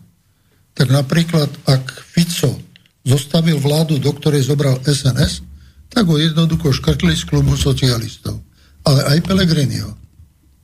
Preto napríklad Pelegrini nemôže prijať otvorenú podporu SNS, aj keď on ju stojí, lebo ak by to otvorene urobil, tak ho tí socialisti škrtnú ešte aj zvolieb. Takže to, to je, je za tým. otázka, Dobre. ktorá je e, veľmi dôležitá. Samozrejme, táto skupina poslancov, nezodpovedajúca štátu, nekomunikujúca s občanmi, vytvára verejnú mienku, kým povedzme do roku 98 to išlo cez ambasády, tým, že priamo sedia v centrách rozhodovania, ovplyvňujú poslanecký klub, v ktorom sedia, ten poslanecký klub rozvíja aktivity ďalej a tak sa to z toho zrnka rozkúšatie nakoniec na to, že bude prijatá rezolúcia, o ktorej hovoria, joj, to je zásadný a závažný dokument, no. pritom nie je ani zásadný, ani závažný, je chybný, nikto nebol na Slovensku si situáciu overiť, nikto neanalizuje, nikto nehovorí, čo je v rozpore s právom Európskej únie. Naopak, keď idú zasa zástupcovia vlády, tak im hovoria, že to je dobré. To znamená, že hovoria dobre obidvom stranám. Uh-huh. To znamená, že čo? Že podporujú ten rozkol ďalej. Čiže tí, ktorí robia tie zhromaždenia, tak si súčasne cez ne robia aj volebnú kampaň pre túto skupinu poslancov, liberálov, ktorých cieľom je v konečnom dôsledku, keď sme rozprávali o tých mocenských záujmoch, svet bez hraníc, svet s jedným jazykom, svet s jedným právom, svet v rukách najmúdrejších a najmúdrejší sú bohatší. Najbohatší. Takže Nadnárodné spoločnosti. Nový svet, ktorý táto spoločnosť má, kde si vo svojich plánoch no, vzadu postavených, ale na verejnosti nevystupujú. S tým len vystupujú šiastkomi vecami, e, ktoré a prečo toľko ľudí naletí? LGBTI a zmeny pohľavia a podobne, ktoré majú za úlohu obmedziť sexuálne správanie ľudí, tým aj pôrodnosť a tým aj štruktúru tej spoločnosti rozbiť o tej rodovej k, Toto je globálne. Takže to je všetko krysie témy pre tie veľké témy, ktoré sú za tým schované. A voľba poslancov Európarlamentu je podpora týchto politických cíl, týchto politických skupín a týchto poslancov. To je druhý aspekt. Samozrejme sa vrátim aj k tomu trestnému zákonu, no. aj k tomu úradu a vysvetlím, že v čom je ten problém, ako ho ja chápem a ako ho chápu ľudia. A nevnúcujem svoje chápanie nikomu, len poviem, čo je práve a čo nie je. Ďalej, okrem týchto poslancov sa robí súčasťou kampaň aj pre prezidentské voľby. Všimnite si, kresťanské demokraty hovoria, my sme tu len za spravodlivosť.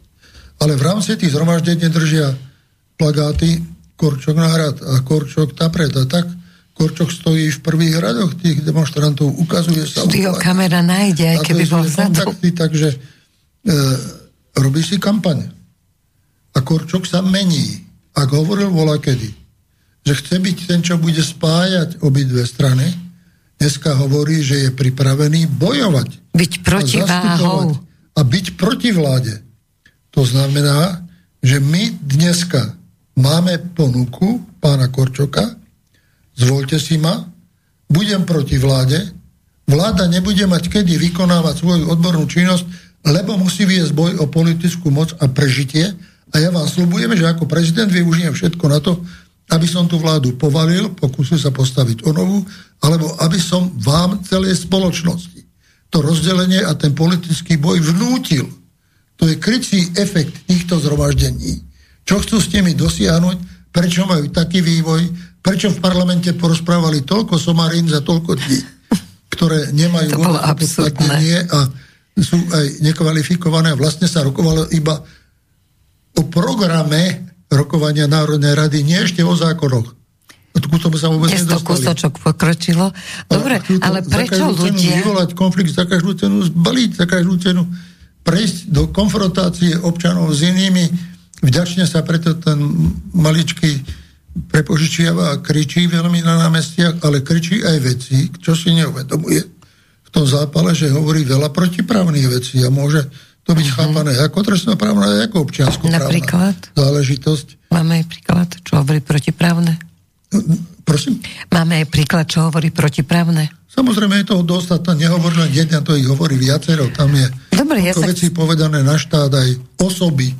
To si musia tie osoby riešiť. Jasne. Ja ich nezastupujem, aby som ich teraz obajoval. ale to je, ktoré je v rozpore s právom a ktoré sa ma riečiť musí.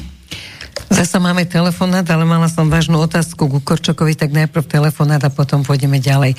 Nech sa páči, počujeme vás. Dobrý večer, ďakujem pani Rika. Ja myslím, že ku Krasnovi sa ešte dostanete. To, to bude veľmi nakrátko, sa mi dole, dole tečie večera. Dobrú chuť.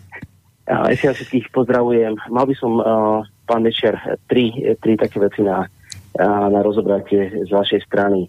Uh, poprvé, neviem, či ste zachytil, ale uh, ono to vyzerá tak, že pán uh, Scholz uh, trošku povydieral pána Fica uh, automobilkami.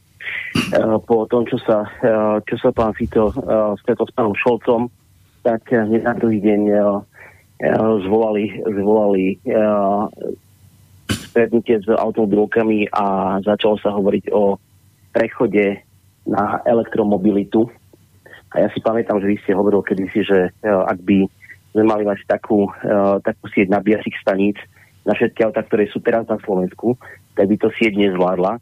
Čiže to by som vás chcel uh, poprosiť prvú uh, odpoveď na otázku, čo si myslíte o tom, že po stretnutí uh, pána Fica so Šolcom, uh, tak uh, hneď takáto panika a potom by som ešte chcel vedieť váš eh, názor, pretože vrace čvirikali u nás v dedine, že na tých protestoch, kde ja, býva 15, 20, teraz 27, ako tvrdia títo, uh, títo strandošaci, uh, ktorí týmto pozdravujem, alebo že všetci pozývajú, tak uh, že gro sú Ukrajinci, tých protestujúcich.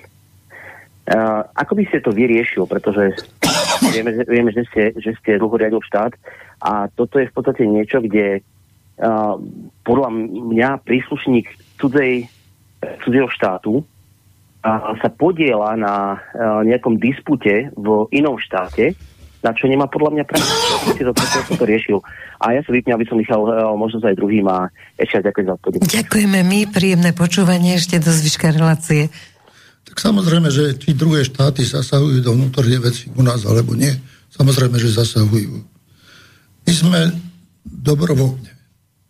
V dobe, keď sme boli v krízi, keď východný blok bol rozpadnutý, hľadali trhy. Prvý, kto nám ich ponúkol, boli Bavoráci. Tak sme s nimi rokovali a išli sme aj za automobilkou. A rokovania, ktoré tam boli, boli produktívne, potom sme išli ďalej za bývalým kancelárom Nemeckej spolrepubliky, ktorý nám veľmi pomohol s Volkswagenom a hľadal a tam aj s atomovými energiami a s inými. A keď aj tam, keď sa rozprával, tak tam napríklad vystúpil riaditeľ jednej spoločnosti a povedal mi, že som podvodník. Lebo sme oznámili, že teda atomová elektráreň bude stávaná. Jasne. A dostal som informáciu, že sme požiadali o úver Európsku úniu a je pravda, že sme požiadali, ale je aj pravda, že Európska únia povedala, že nám úver poskytne, ale za takých zlých podmienok, aké ešte nikdy nikomu nedali. Tak bolo jasné, že sme museli povedať nie, tak on z toho, že sme povedali nie, dospel k záveru, že podvádzam a že to nikdy nebude. Ale druhý, čo tam boli, nemeckí podnikateľi, povedali mi, ideme a dokončíme. No Rakúšania vtedy boli strašne proti, to bolo ako, že úplne hysteria. Samozrejme, Rakúšania majú zvláštnu históriu k atomovkám. Oni si postavili atomovú elektráreň v Trentendorfe, ktorá je komplet postavená, len šťuknúť. A vtedy kancelár krajský si povedal, a urobím gesto, nechám Rakúšanov, aby mali referendum a odhlasovali, že môžeme tú atomovú elektráreň zapnúť. A ak povedia nie, tak ja odstúpim. Tak referendum prebehlo a Rakúšania povedali nie. Kancelár krajský čakal, po nejakých týždňoch povedal no. Dostal som jednej, od jednej babičky list, že nech neodstupujem, že aká by bola smutná, aká by to No ja to tej babičky urobiť nemôžem a zostávam, ale atomovú elektrárne Centendorfe nezapli a pretože to bola vôľa väčšiny Rakúšanov, tak začali túto antiatomovú e, kampaň robiť nielen u seba, ale aj v okolitých štátoch. To boli Česi, to sme boli my, to sú Maďari. To sa rozširovalo aj na Nemeckú spolkovú republiku. A keď išlo o elektráreň v Mochovciach, tak samozrejme, že tam bola kampaň, kde vystupoval jeden profesor, ktorý povedal, aké sú tam chyby a podobne, pričom to nevidel a odborne nebol spôsobilý a pozvali ma na debatu verejnú, ktorá tam bude, tak som stál pred otázku, reku, no pôjdem a budú sa ma pýtať na odborné veci a tiež ich neviem. Tak som požiadal odborníkov Nemeckej spolkovej republike, či by ma nezastúpili. Išli. Ale na tom stretnutí tých oponentov obrátili úplne na ruby. Mm-hmm. Proste nemali sa s kým baviť. Ich odborná vybavenosť bola tak vysoká, že všetci museli zmlknúť a povedať dobre. To znamená z Nemecka, nie zo Slovenska, nie z Ruska, a ich odborníci, ktorí povedali, že je to v poriadku. Zvláštnosť Mochoviec bola ešte v tom, že ruské telo bolo ruského vzoru. Ale riadiaci systém, systém regulačný systém bol nemecký a francúzsky. A prvý raz v histórii vôbec vznikalo, vznikalo dielo, kde po rokoch sa nestávalo nič, Mochovci, ak sa povedalo, a ideme do toho, a spojili sa atomčíci ruskí, ktorí nikdy nerobili s Nemeckami, nemecky nikdy nerobili s Francúzmi, ale prišli spolu a pozvali aj Američanov nakoniec. Westinghouse, že poďte sa aj vy pozrieť. Takže sme mali na Slovensku všetkých najväčších atomových odborníkov, lebo sme otvárali po Černobyle prvú atomovú elektráreň vo svete a lámali všetky predsudky proti atomovým zbraniam. Takže to bol vtedy tento vývoj v Rakúsku, a, kde Rakúšania potom ustúpili a tam sa stala ešte jedna taká Maličkosť. nepríjemná vec. Či nepríjemnosť. Že v Rakúsku pristavili Rolls Royce, ktorý slúbili ako dar tomu, čo mi fyzicky ublíži. Veľvyslanec no. požiadal rakúskeho ministra vnútra, aby to odložili a povedal, je to umiestnené podľa zákona, neporušujú dopravné predpisy, tak to tam zostane. Perfektné požiadal ďalšie orgány, aj tie ho odmietli a na druhý deň mi telefonoval kancelár, že aby sme zastavili navážku atomke. Ja mu hovorím, tak ja vám mám vychádzať v ústretí, lebo taká by bola vola. A vy tu otvorene propagujete, aby mi niekto ublížil na zdraví, že za to dostane Rolls Royce. Tak ako? No politika Aká má je to politika? Takže 12 krát za sebou som mu odpovedal nie. A je to úžasné, že máme tu elektráreň, myslím si, že všetci tak, sa z toho tešíme. Tak z biedy a dalo to po, do pohybu atomovú energetiku v celom svete. Ano. Ale lámali sme to my? Lámal to predseda slovenskej vlády vtedajší. To celosvetové ako si blúznenie bez atomov a podobne. A nakoniec sme to dokázali a Momentálne... vznikajú dneska elektrárne nového typu, e, robia ich Američania dobre, robia aj Rusi naďalej dobre, stávajú po celom svete, sú najväčší E, exportéry, ale aj to všetkých týchto dať dohromady.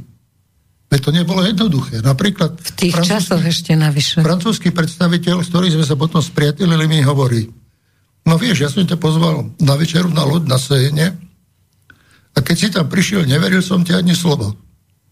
A keď sme zišli z tej lode, tak som vedel, že to tak bude. Perfektné. Hovorí, a ja si za tú cestu presvedčil a my sme tu všetci.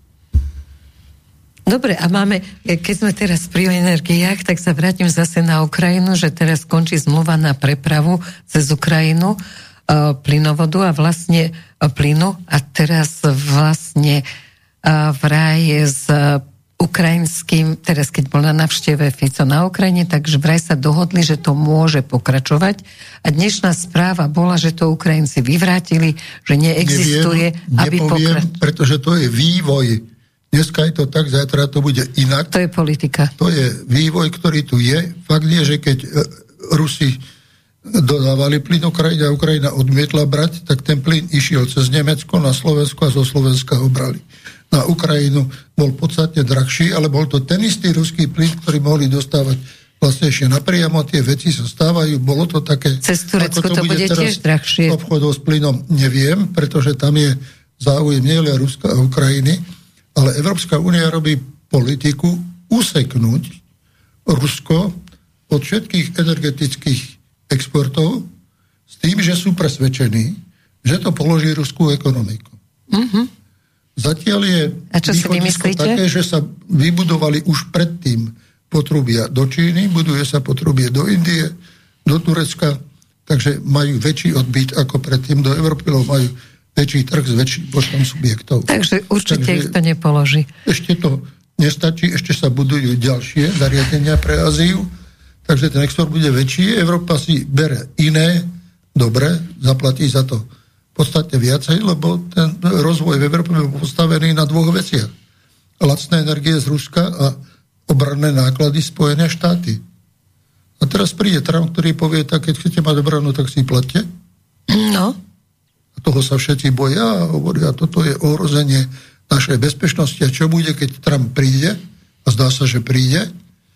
Ešte ho tam súdy môžu v Amerike zastaviť, ale podpora ľudí je na jeho strane veľká, pretože tri roky pod vedením Trumpa boli rozvojové kroky na území Spojených štátov amerických. Potom prišiel COVID a tam ho podťali aj tie veľké firmy. Uh-huh. Napríklad tabletky proti covidu sa začali exportovať nie ako Trump padol, ale boli hotové predtým. Takže to sú také drobnosti pre volebnú kampaň, čo robia výsledky. Obviňovali ho, že nevie to riešiť. Ale voľby sa dajú viac manipulovať, povedzme si. Vy ste vždy hovorili, že, neviem, Bismarck to povedal, že dôležité je, kto ráta, a nie ten, kto to pripravuje. To Stalin povedal, že dôležité je, čo hlasí počíta, nie ten, čo hlasuje. No, tak... Maťko Stalin, on mal niektoré hlášky je také, že sú zaujímavé aj dneska. Čiže dá sa, dá, no uvidíme, čo bude ale s Ale je to rozporuplná osobnosť, polovica taký Mr. Jekyll, Mr. John, je polovica dobrá, polovica zlá. Uh-huh. Takže to je ako si... To, to máme asi všetci. No ale Nemecko je momentálne v kríze. Ale to je aj Čo naša kríza, nás lebo sme no, uviazaní to... na ten priemysel, je to náš najväčší obchodný partner, mnoho technologických prepojení existuje, mnohé podniky, čo sú na Slovensku, sú tu, pretože je tu lacná pracovná sila, pričom technicky vyspelá, bola. Ale teraz sa treba jak správať a inak pripravovať. Mm. A samozrejme na to, aby prišli ďalejší investori, musí byť proinvestičné prostredie. A to momentálne na Slovensku nie je. Aj keď v oblasti automobilového priemyslu získame nejaké investície zo zahraničia aj pre tie elektromobily, ale je tu zásadný problém. Jednoodvetová ekonomika znamená vystavenie krízy jedného odvetvia, krízu celého štátu. A to sa nesmie robiť. To žiaden rozumný politik nedopustí. A u nás je to ako si všetkým, čo boli pri moci, jedno. Uh, pokiaľ išlo o tie elektromobily, tak otázka je, že aký to bude mať ešte ďalej vývoj. Tam hovoria Číňania o motoroch na 50 rokov. Hmm. Je tam vývoj, že číňaské automobily lacnejšie, rýchlejšie, takže ono tam niečo bude, ale zase jedno stanovisko hlúposti poslancov Európarlamentu, že povedali, technický rozvoj od roku 1935 musí byť postavený na elektromobiloch. A nie je skončený. Uh-huh. To znamená, že už predtým sa musí zastaviť výroba automobilov, lebo budú dobiehať tie, čo majú zostať na zásobie náhradné diely. A čo potom? No dobre, nejaký poslucháč sa aj pýtal, že čo s tou energiou, že odkiaľ budú brať... Počkajte, napríklad Nemci hovorí dneska, Číňania nás predbehli a je to to hovorí Volkswagen, šéf, Zaplavujú. že je to konkurencia, ako my máme. Pokiaľ ide o zdroje energetiky, tak e, zoberte si Slovensko, koľko kde máte stanice, ktoré môžete napájať, no. všade treba porobiť rozvody, všade treba zdroje energie, to bude vyčerpávať obrovské množstvo, odčerpávať obrovské množstvo energie, plyn bude drahší, nebude ho možné toľko spotrebovávať, ropa a s ňou aj benzín budú väčší problém, nebude to Slovnat, bude to možno niekto iný, alebo suroviny do, Sloven, do Slovnatu, ktoré prídu, musia nájsť na iné spravovanie a Slovnat si musí uradiť náklady na prestavbu firmy, na, na iné e, chemické zloženie týchto prvkov. Takže to všetko sa premietne do cien. Takže ja som Nová pesimista keby bola... cieli a optimista v tom, že zdravý rozum raz príde k tomu, že aj v tom Európskom parlamente zastupujú ľudia a povedia, nebláznite. To ste veľký optimista. Nemožno určiť politickým rozhodnutím od do. No dobre, ale zatiaľ sa určilo a kto sa tomu môže postaviť? Určilo Európska sa, únia v tomto, že určuje všetko, je dlho udržateľná? Určilo sa, ale beží aj vývoj, takže pôjdu ďalej spalovacie motory, ale s menšími, takmer bagateľnými uh-huh. uhlíkovými zložkami. Tento vývoj tiež beží a môže byť vykonaný A elektromobily tiež majú svoje obmedzenie, keď nemôžu byť tam, kde je nedostatok energie a tam aj bude nedostatok energie, aj tam, kde je vybudovaná infraštruktúra k tomu. V meste nejakom to môže byť ako mestské vozidlo, ale tak, ako by to išlo do terénu na celom Slovensku, je s tým problém veľký. No celá tá zelená a politika... ešte väčší. No, no a celo, celý svet ako to nemôže zvládnuť, ale tá zelená politika Európskej únie nezdá sa vám ako veľmi čudná, lebo aj toto, čo hovoríme o tých elektromobiloch, však na to treba ďalšiu elektráreň postaviť, Pozrite aby sa, sme to zvládali. v Európe získali neprimerané postavenie a začali diktovať. Začali diktovať, čo môže a musí byť. Ja som presvedčený, že to myslia s tou ochrany prírody dobre, ale že ku každému stupňu musí niekto dospieť. A napríklad nie je povedané, odkiaľ sa tie východiska počítajú.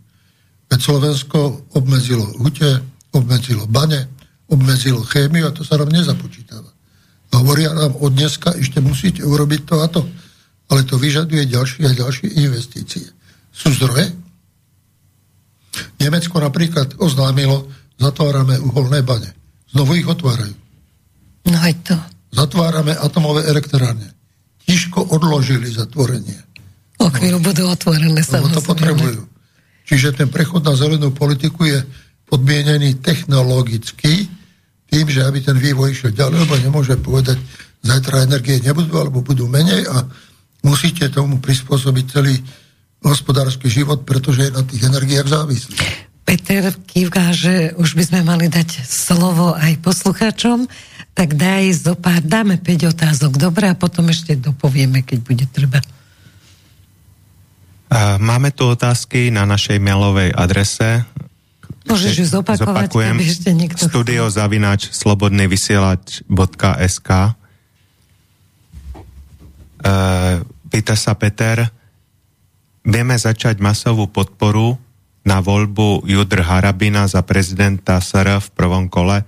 Moje životné skúsenosti v oblasti investícií z toho 4 roky v Bire OE OECD pre regionálny rozvoj mi dávajú len toto riešenie. S pozdravou a úctom k vám a najmä pánovi Mečiarovi od Peter. Pozrite sa, ja som v situácii, keď nechcem a nemôžem robiť kampaň komukoľvek z tých, uh-huh. čo mhm. sú dajú. Ale môžem vysloviť svoj názor a spoločnosť ma aj tak nebude brať do a bude sa správať podľa seba a poviem, Korčok je politická vojna medzi vládnou koalíciou parlamentnou väčšinou a ostatným centrom politiky. Chcete to, voľte si ho. Nechcete to, nevoľte ho. Dobre, ale ja sa vás opýtam, vy ho poznáte, vy ste s ním robili. Otvore, Korčok začínal za mňa a on bol no, dobrý za každej vlády. Pýtam. Prešiel všetkými vládami, všetkými funkciami až po ministra. Nakoniec bol Matovičov minister. Ako Matovič... mohol od vás prejsť k Matovičovmu ministerstvu? Dopracoval sa ku tomu tak, ako dneska chce byť prezident terajšej opozície, pretože terajšia opozícia bola vo vláde. Progresívne Slovensko malo svoju vládu a bývalého predsedu tejto vlády e, nominuje ako číslo jedna nestraníka na svoju stranickú vec, aby získali nejakú popularitu a ukázali, že majú nejakú osobnosť za sebou ale bola to vláda progresívneho Slovenska. Postavila ju ochrankyňa slobodného progresívneho Slovenska vôbec e, tretieho sektora prezidentka Čaputová. Však to robila bez konzultácie s kýmkoľvek. Vybrala si, povedala, toto bude a ostatní povedali, no tak dobre. A nedali im dôveru. A v poslednom čase prezidentka Čaputová sa už úplne nechová nestranne, už sa úplne prikláňa. Dneska je Slovensko zubami nechtami a už ani nezakrýva. No veď to, ako je to ale možné? Ako... Ešte, keď rozpráva, neviem, či Šimečka píše jej, alebo ona Šimečkovi. Je to rovnaké, ako cez kopíráky, je to veľmi zaujímavé. No dobre, poďme na ďalšiu. Je to otázka od poslucháča Jana. Dobrý večer, prajem. Moja otázka by bola, či Zelenský nečaká na voľby na Ukrajine, a dúfa, že zvíťazí niekto iný a on sa z Ukrajiny potichučky vytratí. Srdečne vás pozdravujem, pán Mečiar, aj pani Vincovrekovú a ďakujem, že stále vysielate a šírite to, čo sa deje s pozdravom Jan. Zelenský, keď sa blížil termín volieb, tak oznámil, že on je za to, aby voľby boli, ale že musí niekto dať na tie voľby 5 miliard dolárov. Tak otázka, že sa sponzor, ktorý by 5 miliard dal a takého dneska vo svete nie je to. Parlament e, Ukrajiny povedal, že sú vo vojnovom stave a nechcú voľby. Samozrejme, že to, čo by vyšlo z tých volieb, nevieme, pretože kopa Ukrajinov je za hranicami a aj v ukrajinskej spoločnosti dokáže k istému tichému štiepeniu tej spoločnosti na rôzne názory a rôzne záujmy. Takže parlament nechce predčasné voľby, ale strany, ktoré sú v parlamente, súčasne usilujú o to, aby sa zbavili Zelenského. A tak sa uvažuje všeli, akože keby boli voľby, či by bol záporožný, to znamená šéf armády, alebo či by bol Zelenský, alebo či by bol niekto iný dobrý a kto by bol dobrý a kto je za niektorými vecami, kto nie je, pretože do toho okruhu prezidenta sa veľa nedovidí a Zelenský nie je ten, ktorý vystupoval s mierom no. a to bolo jeho hlavná e, cieľ kampane a klačal dokonca na kolenách a prisahal na zástavu, že bude mier hm. a stal sa predstaviteľom vojny a tú vojnu chce rozšíriť na celý svet. Hovorí, bojujeme za celý svet a celý svet bojuje s nami a za nás. A nech dáva peniaze. Určite nebojuje za Spojené štáty. Je predsa nepotrebujú pomoc mravca, keď sú medveďom. Takže to je také, že ako si tak, kde si pripisujú väčší význam ako v skutočnosti, ako má tá majú. Ukrajina. Ale efekt tej vojny je v tom, že to územie ako bude poskytovať pôdu pre boj proti Rusku. Buď to nebude žiadne, to nemyslím, že zanikne, ale teda nebude tam žiadna cudzia síla, alebo bude vojna pokračovať. To je jedno, kedy a v akej podobe. Uh-huh. Aj keby teraz bola prerušená nejakým mierom, tak to je dočasný mier a vypukne to znovu, pretože to hrozenie cítia aj Bielorusi a cítia ho aj Rusia. Bielorusi naopak mali veľmi dobrý vzťah ukrajinskej vláde, podporovali ho a dneska dostávajú také odpovede a naspäť, že sú z toho prekvapení, koho to podporovali. Ďalšia otázka. Od Pavľo. Chcem upozorniť na súhlas pána Fica o jeho názore vstupu Ukrajiny do EÚ. Je proti vstupu Ukrajiny do NATO. Čiže pán Fico súhlasí s tým vstupom do EÚ, ale je proti vstupu do NATO. Ja on to už vysvetlil. Pokiaľ ide o vstup do NATO, znovu hovorím, aj do EÚ je to riziko. V podstate terajšia etapa o tom, že to bude už ako postupuje do novej etapy, je o tom, aby Európska únia získala oficiálny titul poukázať 50 miliard dolárov na podporu Ukrajiny v dobe, keď z Ameriky je pomoc neistá alebo klesne. Čiže prenáša sa ťažisko finančnej záťaže na Európu. Prenáša sa na Európsku úniu preto, aby to nešlo cez vlády. Maďarský premiér navrhoval, aby to bolo rozpísané na jednotlivé štáty, čo bolo zamietnuté, a aby to išlo na jednotlivé roky. čo bolo zamietnuté. A pretože hovorí, tak za týchto okolností to nepodporuje, lebo si stojí na svojom, tak mu hrozia sankciami Európskej únie, vylúčením fondov a zbavenie hlasovacieho práva Európskej rade, čo znamená, že Maďarsko ako člen Európskej rady plnoprávny nebude mať žiadne práva. A to Ale by sa mohlo stať aj nám. No? A koniec demokracie v Európskej únii. Potom si povedzme, že je to diktát silných proti slabším a nie len diktát, ale aj sankcie a tresty za odlišný názor. A to nie je už demokracia. To už nie je tá Európska únia, do ktorej sme vstupovali a o ktorej bola predstava, že teda ako sa bude šíriť s demokratickou myšlienkou niekde inde, stáva sa to systémom diktáty záujmovej skupiny.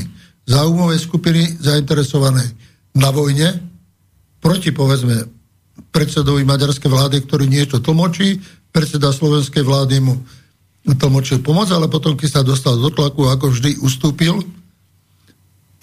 Dobre, ja, ja do toho skočím. Ako ustúpil kvôli peniazom, stane sa niečo, keď nedostaneme tie Erika, peniaze? To je prežijeme? Ako no, ako prežijeme, keď nám... Když tam nebudú hrnane a když tam budú coupnem. Takže on ako si u nás, keď tu nikto nie je, tak je ako si hrdinský a keď tam príde, tak cúfne. No nie, ale prežili by sme, keby nám nedali peniaze. Ale akože Nemec. V roku 1993 Európska únia nám odmietla akýkoľvek úver a akúkoľvek pomoc. Známy je výrok, chceš peniaze, stačí tiež som povedal, že dáme, ale nedáme ti nič. Uh-huh. tak to, to bolo vážne. A čo sa a stalo? Bola to blokáda nastupujúcej no? Slovenskej republiky, ktorá znamenala pre nás skoro krach. No? Ja som vtedy oznámil, že pôjdeme na východ. Tak som vyvolal poborenie v západnej Európe, Slovensku sa orientuje na Rusko. Všetci si myslíte, že východ. My sme išli do Japonska. Na východ. A peniaze sme získali a úvery odtiaľ. Čiže Európska únia nie je jediný zdroj úverov. Uh-huh.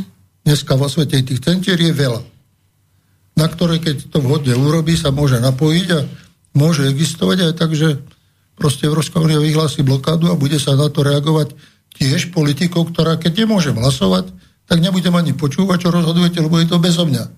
Pekne o nás ste bez to nás. povedali. To bolo v Mníchove, tak to sa vraciame k tomu zase. No, to je, to politike čas. Politika, ktorá sa radí v Európskej únie, je nezlučiteľná so zásadami, na ktorých Európska únia bola. A avízo aj pre nás, bacha, toto čaká všetkých, ktorí sú slabší, ako tí dvaja najmocnejší. Čiže to je zodvihnutý prst pre Slovensko. To je nielen pre Slovensko, to je pre všetkých zdvihnutý prst a jasné, čo vás čaká, keď budete mať svoj názor ale ja som za svoj názor. Áno, všetci v tomto, čo počúvajú Slobodný vysielač, si myslím, že sú za svoj názor. Peter ešte dá jednu otázku. Ešte sú to asi štyri. Jej, no tak dobre. Uh, Dáme, tak, alebo... Pa, pani, tak dávaj. pani Mária, dobrý večer. Občas narazím v mojom informačnom poli na idei slovanského zjednotenia v súčasnosti. Aký má názor na to pán Mečiar? Utopia Mari. Je to idea, ktorá v podstate od 19. storočia, keď bolo stretnutie veľkej slovanskej vzájomnosti v Prahe, je pri živote a s tými obmedami existuje. Ale ona je veľmi ťažko realizovateľná, pretože tie zájmy sú rôzne. Zoberte to tak, najväčší slovanský národ sú Rusi.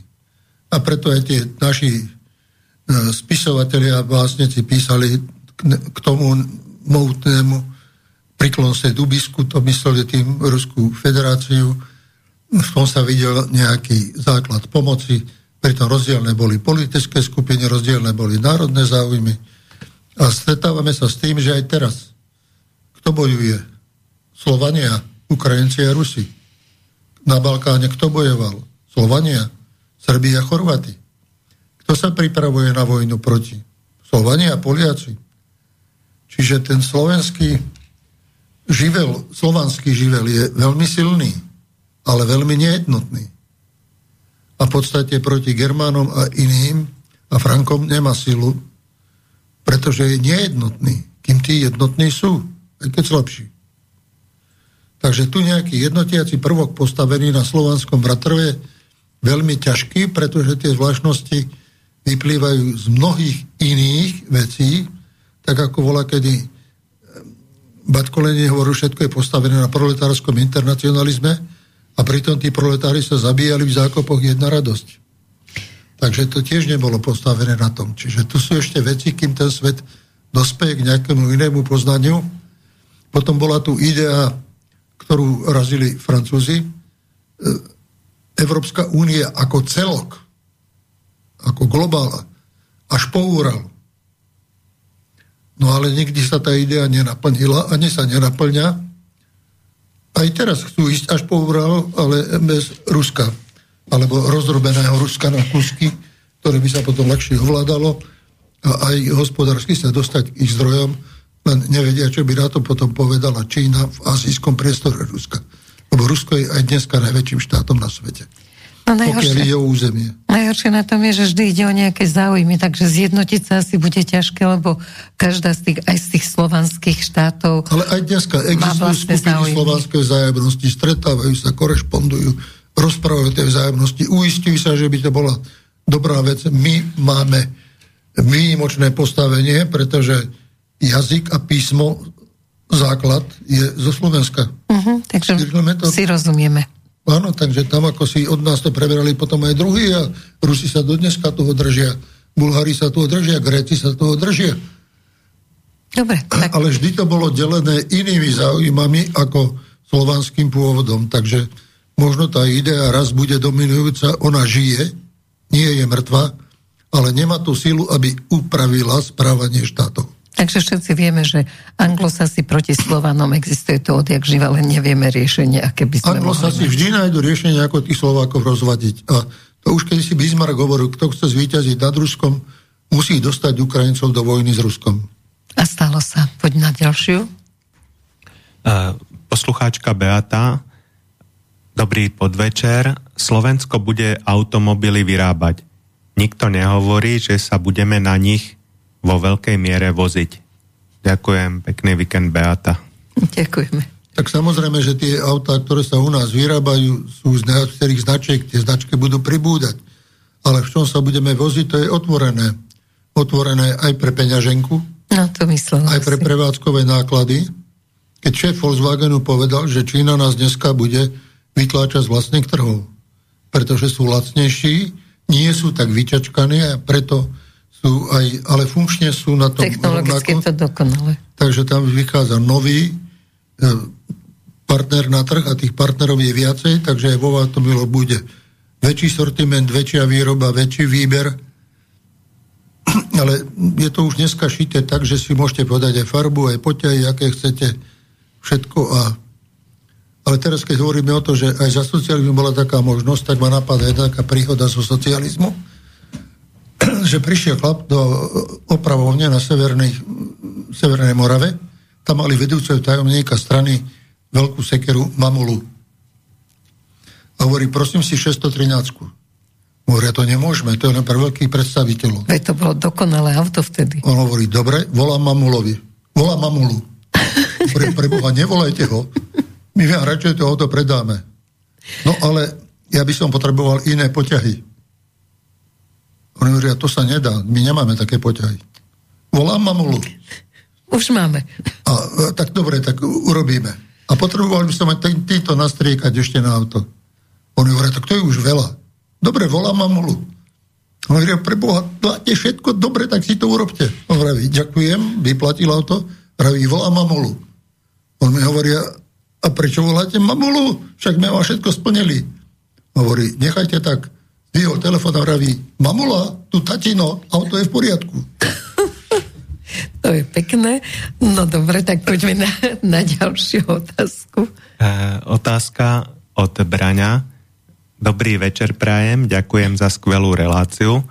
Ako hodnotíte vývoj Moldavska a Podnesterska v tomto rusko-ukrajinskom konflikte? Moldavsko sa spravilo ako neutrálny štát, Dokonca to jeden čas vyzeralo, že sa prikloní na stranu Ruska, pretože bolo vo veľkej odbytovej kríze. A predstavitelia, ktorí boli vtedy v Moldavsku, hľadali v Rusku odbyt, dostali pomoc a hospodárstvo sa zase pozviechalo. Teraz tam boli zasa do veľké politické nepokoje a keď si mysleli tí prorusky, že už vyhrajú, tak prehrali vo voľbách. Prišla prezidentka, ktorá je antiruská komplet a celá tá politika sa začala oblácať proti Rusom. Samozrejme, že má len dve možnosti. Východ alebo západ nemôže zostať v tej veľkosti, ako je a s tým typom hospodárstva. E, bez ostatných vonkajších kontaktov. Je pod kontrolou Rusov, ako vývoj prebieha, ale aj pod kontrolou západu, ktorá je dneska intenzívnejšia a nie je isté, ako to dopadne. Čaká sa na to aj, ako dopadne Ukrajina. Pretože od Ukrajiny závisí aj vývoj Moldavska, ale aj vývoj Gruzinska. Takže to je z hľadiska toho vplyvu v sovietských republikách niečo iné, čo má v tomto smere na bývalom území Sovietského zväzu inú pôsobnosť a bude ovplyvňovať aj Rusko pri otázkach, ako sa s týmto vysporiadať. Ale nemyslím si, že by Moldavsko mohlo vstupovať do NATO. Tam je totiž to, že Moldavsko má ešte taký úzky pás obývaný Rusmi pod Nestersko, kde je umiestnená armáda Ruska a kde si je najväčší sklad munície v Európe, mm. ktorý patrí Rusku. A už o tento sklad mali záujem aj Ukrajinci, ale tam prišlo také prudké varovanie zo strany Rusov, že nemali odvahu prekročiť to a isto vybrať. Sú tam tisíce vagónov munícií. Tak to ešte bude zaujímavý vagónov. rozvoj toho celého. Takže tam Podnestersko drží, sú tam umiestnené so súhlasom medzinárodných organizácií mierové jednotky Ruskej federácie, aby tam tá vojna nevypukla. Ľavicové sily Moldavsku žiadali Podnestersku, aby sa pripojili k ním, ale hovoria, nie sme samostatní. A prekročenie hraníc Podnesterska pre Ukrajinu, teda pre Rusko, znamená Ukrajinou okamžitý útok. Uh-huh. Čiže ďalšie okamžitý ohnisko. Útok, ďalšie veľké ohnisko nepokojov. Dneska to, viete, rastie v celom svete, takže aj pre Ameriku je ťažké ten svet udržať pretože konflikt, okrem konfliktu na Ukrajine majú konflikt v Izraeli, majú konflikt v Jemene. Situácia sa stále viacej a viacej zhoršuje e, s Čínou, a to nie len vo vzťahu k ich ostrovu Tajvanu, ale aj k Filipínam. E, Spojené štáty majú problém vlastný na vlastnom území, to je južná hranica, cez ktorú prenikajú k ním tisícky, nie tisícky, desať tisíce emigrantov každý deň. A tí emigranti chcú jesť, chcú bývať, chcú niekde žiť a o to sa treba všetko starať a presahuje to možnosti južanských štátov, ktoré sú v Spojených štátoch amerických. Títo zase hovoria, tak si ich berte do tých severských štátov, tí zase o to nestoja. Takže tam sa zarodil zase ďalší konflikt. No a pre, e, ešte ďalšie konflikty, oficiálna politika Spojených štátov hovorí, sme schopní zvládnuť dva konflikty. Nie viac. Áno. No, mimochodom, ako momentálne sa mení aj teda politika Nemecka k migrantom, ako už tam musia 5 rokov byť na to, aby dostali také sociálne zaopatrenie, ako majú teraz. Takže celý svet sa už bráni tomu. A Nemecko chce obezovať sociálne opatrenia, ale no. oni to chcú urobiť vo vzťahu k ukrajinskej menšine. Ľudské práva hovoria o tom, že ak to urobíš voči jednému človeku, musíš voči každému, lebo to patrí človeku, nepatrí to národu. Uh-huh. Takže to je otázka potom právnej zložitosti a výkonu toho práva aj voči ostatným migrantom, ktorí sú tam legálne alebo nelegálne, ale ešte sa nezapojili celkom do tej práce. Nemecku ich zobralo ako podporu pre svoj priemysel, len pri istom presítení emigrantov začínajú diktovať svoju kultúru, svoje modely správania, svoje právo a svoju spravodlivosť. No. To sa deje vo veľkých častiach Francúzska, majú s tým problémy. A to sa deje už aj v istých pomeroch aj na území Nemeckej spolku republike. Máte tam demonstrantov proizraelských a ešte v ten istý deň alebo druhý deň máte demonstrantov palestinských, rovnakú skupinu. Takže to tam je, to sa odohráva ten zápas už aj na uliciach Berlína, ale nesmie ísť do násilností, to by potom viedlo k uzatvoreniu tých skupín. No ale teraz sa malo rokovať vlastne medzinárodné právo má rozhodovať o tom, čo Izraelci odmietajú a že je to genocída, čo oni vytvárajú momentálne. Rokuje o tom súd medzinárodný, ktorý má vyniesť uznesenie, pravda, to jeho uznesenie má význam skôr deklaratórny a politicky ako vykonateľný, ale je dôležitý v tom všetkom, čo sa robí, že prestíž Izraela klesá s rastúcim počtom obetí palestinských a množia sa štáty, ktoré aj navrhuje to zriešenie zvolať medzinárodnú konferenciu, na ktorej by bola uznaná Palestína ako samostatný štát. Samozrejme to vyvolá ďalšie konflikty, jednota toho palestínskeho štátu a územie toho palestínskeho štátu. To územie tam na... To je ďalšia vec, pretože si odkorili z nich aj ich susedia.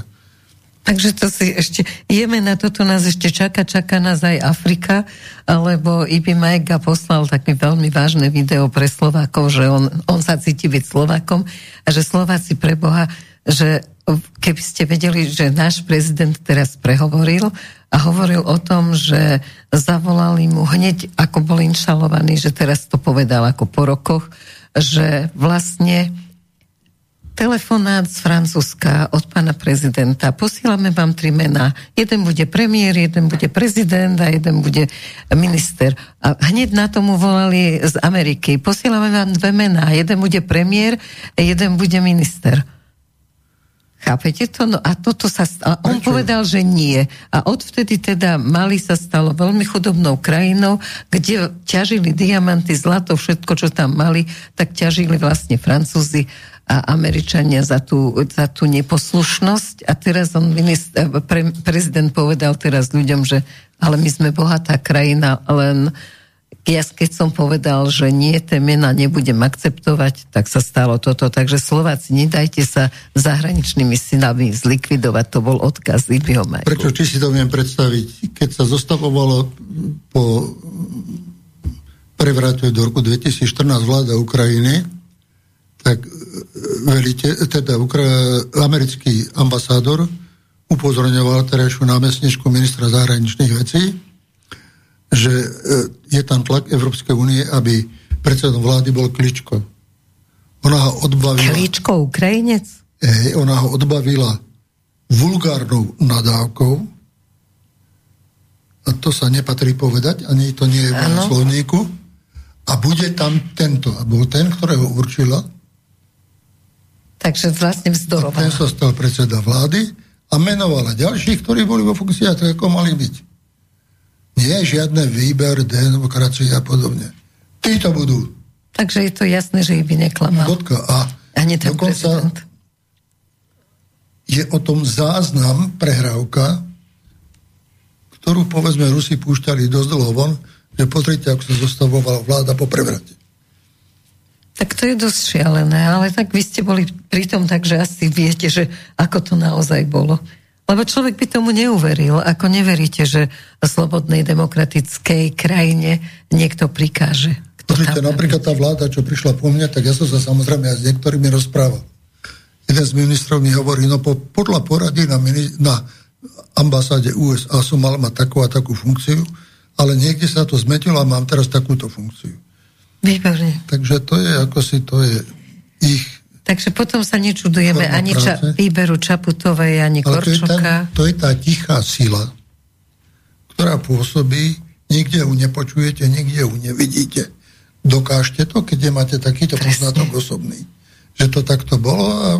A všetko je, rozklada. Však aj nemajú základ. Napríklad ambasádor USA, ktorý tu bol do roku 98, prešiel celým Slovensku, naštevoval podniky, nevolte Mečiera, naštevoval iných a robil otvorenú protivládnu kampaň. Aj s to isté sa robil spájal. taký malý veľvyslanec z Veľkej Británie, ktoré posielal potom správy, o ktorých vedel, že sú falošné. Som sa aj na to pýtal a povedal mi, no a.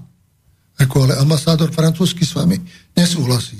Však on sa to dostane, že nesúhlasí. Výborne, čiže to isté je momentálne, čo sa robí v Európskom parlamente. Je, že tie mocenské centrá si vždy strážia svoju pozíciu a vždy čakajú. A takto agresívne? Niekto príde, áno. A proti tomu sa nedá brániť, čak to sme videli na vašom prípade, ako ľudia vás chceli, ale... Zabrániť. To sa dá ovplyvniť, ale nie zabrániť. Môžete to ovplyvniť vo voľbách, ale už nie po voľbách. Aj teraz, či myslíte, či kandidát je Korčok? No. No či je? No americké ambasády keď to nazvem, jasne, že za tým sú ešte ďalšie a ďalšie, ale keď to nazvem... To že americké ambasády, povedal by som, že je to človek orientovaný momentálne len na Spojené štáty, lebo tam vidí, že tí by mu garantovali jeho postavenie. Ale nie je to človek, ktorý by Amerike pomohol. Je to človek, ktorý skôr preniesie na ňu vlastné bremená riešte ich za nás. Je to dosť vážne varovanie pred voľbami. Tak ešte, ešte je otázka, Peťo mi hovorí, ale ešte by som sa opýtala, že zmôžeme niečo v tom Európarlamente, lebo keď sa pýtam viacerých politikov súkromne samozrejme, že ako to vnímajú, že tie voľby do Európarlamentu, lebo ja vždy tvrdím, že ja nechodím, takže asi budem musieť ísť, ale či to má nejaký význam. na tie voľby, no? lebo ako si necítia vnútornú spojitosť no? s tým Európskym parlamentom, berú to ako cudzí prvok. No? Tí, ktorí idú do Európarlamentu, nereprezentujú Slovenskú republiku, prezentujú politické zoskupenia, vstupujú do politických klubov, tých politických kluboch a keď sú vystúpiť v plene, dostanú jednu minútu, aj to musí ten klub požiadať, že môžu hovoriť o tom, čo je v klube, keď si to vydobujú, tak ako teraz, to okakávanie Slovenska, čo už robil Štefanec, Hojsík a spol, tak to im dajú čas na to, aj príjmu rezolúciu, ako navrhnú, keď to vyhovuje tomu názoru, ktorý existuje. ale tiež sa čaká, ako bude ďalej, lebo budú nové voľby do Európarlamentu a ako to vyjde a čo bude, to je Ale máme otázka. my voliči, máme ísť teda a za tých nejakých našich bojovať a, a vybrať tam tie naši? najlepšie, no vybrať, ja neviem, blahu spomeniem. Ak myslíte, že Štefancovia a pomôžu Nie, práve Slovenska? myslím tých druhých. Voľte ich, budete viacej smrdeť. To áno, ale ja som myslela takých týchto národných. No, tak mali by sa prezentovať tak a mali by aj povedať, ktorí sú tu a mali by byť aj tak postavení a mali by aj sa tak už správať, nie až až potom. pred voľbami mali by byť aj známi. To je krásne. Máme tu telefón. Halo, počujeme sa? Áno, počujeme sa. Dobrý e, večer. No, áno, znovu som sa dovolala, lebo ma to nejako povzbudilo o tých eurovoľbách. Viete, možno, že sa tomu zasmete, aj mnohí si pomyslia o mne, že ako to zmýšľam, ale ja vám poviem z môjho hľadiska tak. Keď to vezmete zo športovej strany, keď hráme napríklad Slováci s e, mužstvom Ameriky hokej, tak máme rovnaký počet hráčov a vtedy je to regulérne. Nemajú, hoci ich je oveľa viacej ako nás, tak nemajú 50 hráčov na e, ale majú toľko, koľko my. A v Európskej únii by to malo byť takisto. Každý štát rovnaký počet. To, že je ten štát veľký, Nemci, Francúzi, majú proste väčšiu možnosť toho množstva ľudí si vybrať tých najlepších. Ale je to proste nespravodlivé a nikdy to spravodlivé ani nebude, keď my budeme mať 15 a Nemci budú mať 90, Francúzi 80. Proste to je, to sú úplne zbytoční platení ľudia, ktorí pre, pre ob, takých ľudí ako sme my a hlavne východné krajiny, ktoré sa pridali do EÚ, neurobia nič, lebo to je len na podporu tých krajín, západných, ktoré už dávno boli v tej Európskej únii, pretože mali tam pr- všetkého prebytky, nevedeli, čo s tým, potrebovali nás, aby si naplnili to svoje, aby svojich ľudí zamestnali, udržali a to je všetko o tom. Takže to je len taký môj postreh.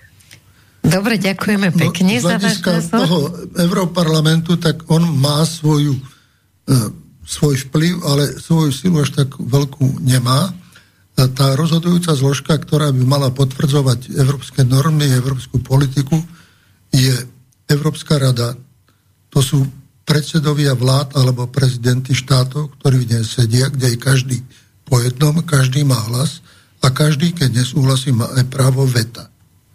A teraz je prvýkrát už otvorený pokus, nie len rozprávanie, ale aj hrozba, že tak sa stane, že rovnoprávnemu členovi Maďarsku zoberú právo v Európskej rade hlasovať. Čo to znamená? Nemôžeš do toho hovoriť? Nemôžeš mať vlastný názor? A keď sa o to pokúsiš, tak ťa budeme deklasovať aj ekonomicky, aj politicky, aj medzinárodne. To je hrozba, ktorú vyslovuje dneska na hlas Európska únia voči svojim členom a diví sa, že sa divíme. No. Takže to je otázka, ktorá je veľmi závažná pre výstavbu tejto medzinárodnej organizácie ďalej a pre jej budúcnosť. Zabúdajú, že my sme prišli do Európskej únie z usporiadania, ktoré takéto bolo. A tiež sa rozpadlo. Takže oni musia rozmýšľať, či ten vývoj pôjde pomalšie, hľadanie širšej dohody, alebo či ho budú urychlovať tí najsilnejší a povedia, vy ste tu takí krpáci, tak buďte ticho, a my vám dovolíme buď hovoriť alebo nie, ale buď sa pripojíte, alebo nás nezaujímate.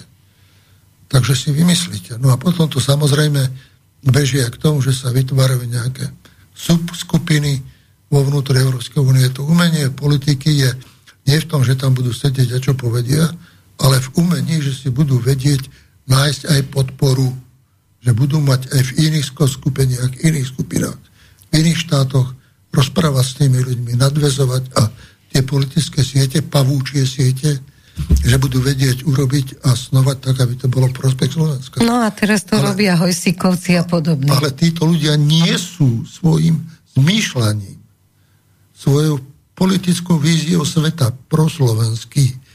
Oni hovoria, ale keď vám toto Európska únia urobí, tak máte byť vďační. Uh-huh.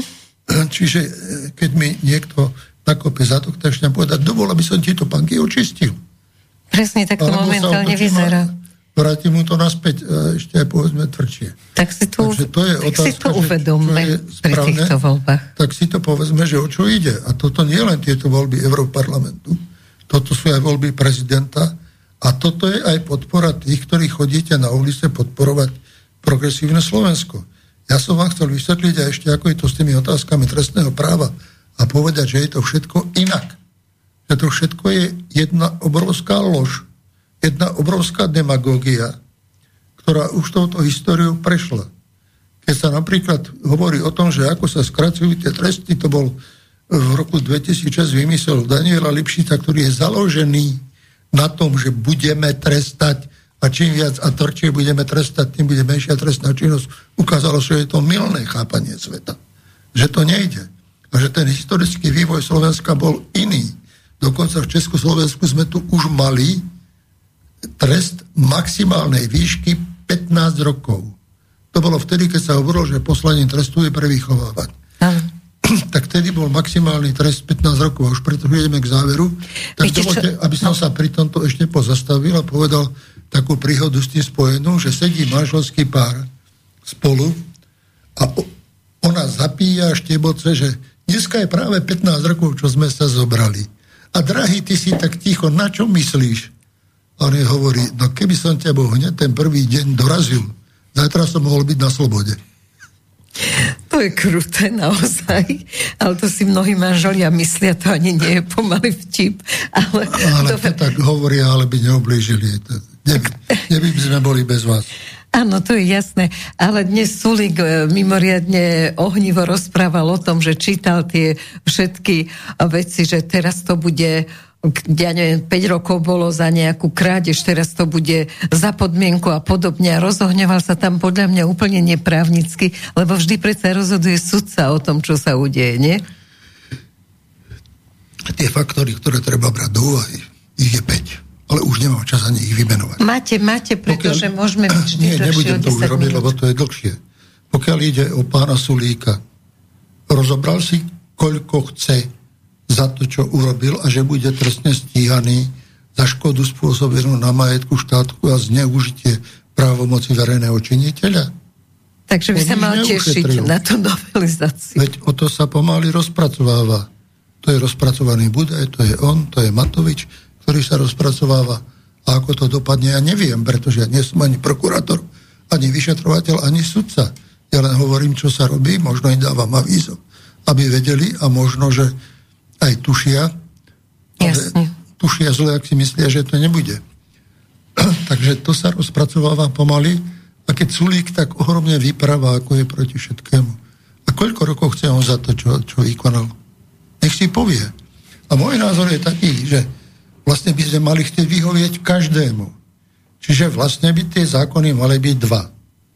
Pre tých, čo chcú dlhšie lehoty, na ako inde, nechať tie dlhšie lehoty. A tých, čo chcú kratšie. Pre tých, čo chcú tie kratšie lehoty, dať im tie kratšie lehoty. To je Nie, demokracia. Jasne, to je demokracia. Takže to je... Keby sa to dalo, dajme každému, čo chce. A Chcú tak... dlhšie sedieť, no nech to je. Veď kto ich nutí? Nikto. Ma, majú možnosť výberu a vyberajú si dlhšie väzenie. Každý z nich sa môže kedykoľvek, kdekoľvek potknúť, alebo mu môže niekto tú nohu podložiť ale chceš dlhšie sedieť? No seď. Kto je proti tomu? Je to krutý záver, napriek tomu, Ale že... veď o tom demonstrujú, že to chcú. Je to tak? Že ako sledujem to v tom parlamente, je to im... naozaj smiešne, keď vidíte, že oni kričia za to, aby neboli také krátke tie tresty. Im dovolme, aby to mali. Ja som proti tomu, aby sme... Ale ako to dostať do zákona, na môj dušu neviem.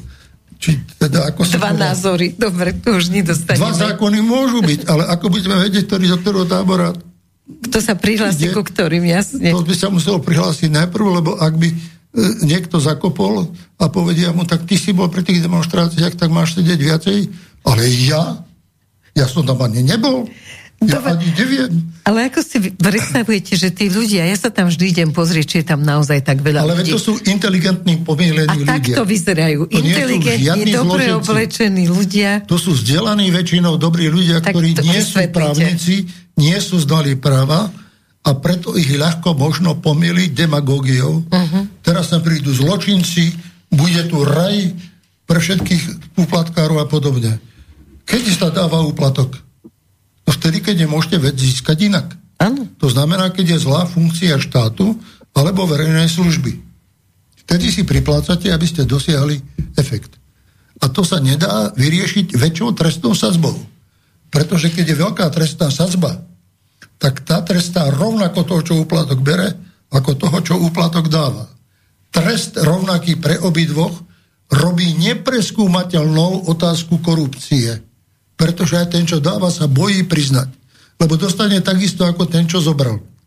Tak radšej je ticho. Ano. A e, keď sme aj urobili na Slovensku taký pokus, že za mojej vlády sme zrušili trest pre tých, ktorí, ktorí dávajú. Áno, ktorí dávajú tak čo myslíte, koľko ľudí sa prihlasilo? Strašne málo. Nikto. Nikto, výborne. Lebo sa to bere ako tolerované, že ak to urobím a budem potrebovať niečo iné, tam tiež budú potrebovať úplatok, ja Aj. v živote v tomto štáte nič nevybavím. Takže to je ako si záležitosť, ktorá je v tom podvedomí ľudí niekde inde. To isté je povedzme u trestov, ktoré boli povedzme u daní. Štát stal pred otázkou, že čo máme robiť E, potrestať niekoho väzení za to, že neplatí dane, alebo vymáhať ten doplatok a mať tie peniaze doplat a potom ťa nebudeme trestať? Čiže potom sa prijalo opatrenie, ak vyplatíš to, na čo ti prídeme, do vynesenia rozsudku, tak sa konanie voči tebe zastaví, pretože mať peniaze v štátnej pokladnici je dôležité, dôležitejšie ako keď štát vynaloží peniaze na tvoj pobyt vo väzení a nemá nič z toho, má druhý výdavok. No o tom to je tá novelizácia. Takže to, to týchto veciach je tá novelizácia, ale to ľudia nevedia, že sa vlastne o takýchto veciach jedná. Alebo napríklad dokazovanie niektorých vecí v daňovej oblasti. No každá firma je povinná účtovné doklady držať 5 rokov. Oni hovoria, treba dlhšie lehoty. Ale tie lehoty na uskladnenie tých dokladov sú 5 ročné. Ak by sa urobili lehoty na uskladnenie dokladov dlhšie, tak potom by sklady boli väčšie ako podnikové riaditeľstva. To je fakt. Takže potom sa nedá robiť iné, ako stanoviť tú lehotu, že po tejto dobe to už nemá účinky a odchádza to. Čiže to nie je vyvolané tým, že tu príde ten alebo onen. To je vyvolané objektívnymi skutočnosťami, kde jeden paragraf navezuje na druhý a vyvoláva takéto účinky. To isté je u zločincov. Teraz by zoberte dve osoby. Jeden E, opakovaný vrch so sklonmi páchať zločiny mimoriadne závažné až na hranici ľudskosti a druhý, ktorý tiež má za následok smrť jednorázové, nevedomé nesplnenie nejakej povinnosti alebo vyvolanie tohoto účinku. Dneska sú súderi podľa rovnakej sazby. Nerovnakí ľudia, nerovnaké skutky. Ano. Ale rozpetie je tak malé, že podľa tej istej výmery sú súdení obidvaja. Ten súdca nemôže tú výmeru prehodnotiť. No. Môže len povedať o podmienke, nemôže povedať menej, alebo nemôže povedať iné. Zoberte si človeka, ktorý urobí väčšiu škodu ako 100 tisíc a teraz povedia, buď tých 100 tisíc vrátiš, alebo pôjdeš na 10 rokov. Čo spraví? Vráti. Nevráti a pôjde na 10 rokov, Čo? lebo toľko by nezarobil a bude sedieť 10 rokov a za 10 rokov bude sa pohľadávka premlčí a nemusí už, keď vyjde z basy, nikomu nič vrácať. Tak to je teraz. Tak kto na to doplatí? Ten, komu bola spôsobená škoda. Čiže ten musí dostať prístor nejaký v tom konaní, aby teda mohol to svoje právo obájiť. No nedostať ho, treba to riešiť. A zase, keď hovoríme o tom, že tam sú rôzne lehoty a ak sú podozrenia z porušovania zákonov, ak akýkoľvek štát, ak akákoľvek vláda chce vládnuť, musí mať bezpečnostný aparát pod svojou kontrolou. Keď ho nemá, ten aparát sa vymýka všeobecnej kontrole. A to sa vymýka kontrolným systémom, ktoré tu existovali aj za minulých vlád, tak musí s tým robiť prísne opatrenia. Ešte nepri, neprikročili k tým krajinám, nezatýkajú, ale nevylučujem, že počase bude Fico robiť aj to a bude musieť a bude musieť prijať aj nejaké zákony na riešenie závažných spoločenských kríz. Lebo nebude iná robiť. možnosť. Hej? Lebo, to. No lebo veľa voličov Buď sa pýta, preč. že prečo to neurobi. Veľa voličov hovorí, volila som ho preto, aby prišiel sem ten poriadok, aj tu nám veľa píšu o tom, prečo to neurobi. Oni to chceli hneď ako ľudia, ako dáv, ako voliči. Ale veď to chcú ďalej, oni sa ho nezriekli. No, Naopak ho držia ďalej proti tomu, čo sa valí z iných strán, ale mne je ľúto tých ľudí, ktorí myslia si, že robia dobre, škodia sami sebe a škodia aj tomu štátu, pretože či tu nejaká odbočka generálnej prokuratúry bude samostatná, to je jedno. Pretože chcú ľudia, a tí v parlamente, odpovede na to, čo neprislúcha parlamentu ani vláde. Uh-huh. Aká bude vnútorná štruktúra aparátu generálneho prokurátora. No to môže rozhodnúť len generálny prokurátor. Čiže on rozhodne a povedal zatiaľ, kto má vyšetrovať, tak kto vyšetruje. Ale koho dá do akého pracovného zadelenia, to už je jeho vec a urobí to vtedy, keď e, prešetrie e, obvinenia, ktoré sú. Keď zistí, že je to neodôvodné, tak Žilinka je do takej miery seriózny, že sa zachová voči každému seriózne. A ak nie, tak je pod kontrolou Národnej rady. Pod kontrolou Národnej rady má byť len generálny prokurátor. Uh-huh. Nemôžu byť tí, čo právo vykonávajú, pretože potom sa právo mení na nástroj politiky a je to také, ako to bolo za komunistickej strany. Súdruhovia, my zákony prijímame, my zákony meníme a bude tak, ako my povieme. A nebude tu nejako inak. no ešte, že máme Národnú radu, aj keď uvidíme, ako sa vyvinie, A lebo zatiaľ to nedáme. zatiaľ to vyzerá hrozne. Máme, sa opakuje. Máme možnosť predlžovať, ale myslím, že už nie, už sme prekročili naozaj vyše dvoch hodín. A to som povedal len pár poznámok z toho trestného zákona, kde, v čom je tá podstata toho práva, čo ľudia nevedia, že v čom vlastne tie zmeny sú vyvolané nie Ficom. A preto idú na Na tých zmenách ako prvý začal robiť Sulík, keď začal pýtať nižšie sadzby na drogy. A Áno. robil na tom celú volebnú kampaň a na to sa dostal do Národnej rady, že slúbil mladým ľuďom drogy. Po ňom tú kampaň prevzala ďalšia ministerka, ktorá robila aj toto a robila aj iné veci. Potom prišla ďalšia ministerka Kolíková, ktorá prišla a oznámila a veľkú reformu trestného zákona a na tom robila. Potom prišiel Karas, ktorý začal robiť reformu a tiež to robil, ale ten myšlienkový prúd, tie komunikácie, tí ľudia na Slovensku nie sú iní. To sú tí istí, tie diskusie bežia mnoho rokov. Napríklad, keď bol prijatý tento trestný zákon, on mal hneď oponentov. Ja som bol prvý, ktorý bol proti tomu, aby takýto zákon vôbec bol príjmaný a aby taký nevyvážený, e, s trestami nevyváženými zabiješ človeka, nič, Inkvizičnými, no. ale poškodíš majetok, tak to je obrovská škoda. Tak to proste nemôže byť na tom taký právny poriadok. Nemôže byť. A naviac, aj teória práva, aj teória trestu sa vyvíja. Aj trest kriminalistiky a kriminologických faktorov sa vyvíja. Čiže ktoré sú dneska dôležité? Dneska hovoria, dobre, budeme niekoho držať vo väznici kopu rokov, štát mu musí zaplatiť stravu, ubytovanie, kultúru, televíziu, hodinu, najmenej prechádzky za deň, niekedy aj viacej, ale nemôže ho donútiť pracovať. Áno. Takže vyjde z basy a ešte bude povinný splácať e, väznici, správe väznic za to, čo tam žil na štátnych trovách a kedy má zaplatiť trovy tým, čo dlhuje. No, na to sa už nedostane. Na to sa vôbec nedostane a žiadna e, náhrada pre tých, ktorí sú odškodnení, nebude. Čiže zase musíte zvažovať, čo je pre vás dôležitejšie. Či to, aby si si odsedel, alebo to, aby si aj dostal trest, aj nahradil, čo si škodu spôsobil, a keď nechceš ani jedno, ani druhé, tak choď. Je otázka, či si recidivista, je otázka, či máš jednorazové, neúmyselné, nedbalostné porušenie zákona a nemôžu byť títo ľudia súdení podľa rovnakých sadzieb. Potom ten súdca nemá inú možnosť, ako naparovať jednému, druhému a e, ideme potom podľa myšlienky Lipšica trikrát bicykel doživotne. Viacej za to, že si trikrát kradol, musíš sedieť doživotne. No ale ako hodnotovo je to usporiadané. To sú jeho myšlienky. To, to, na tejto myšlienke je postavený celý trestný zákon z roku 2006.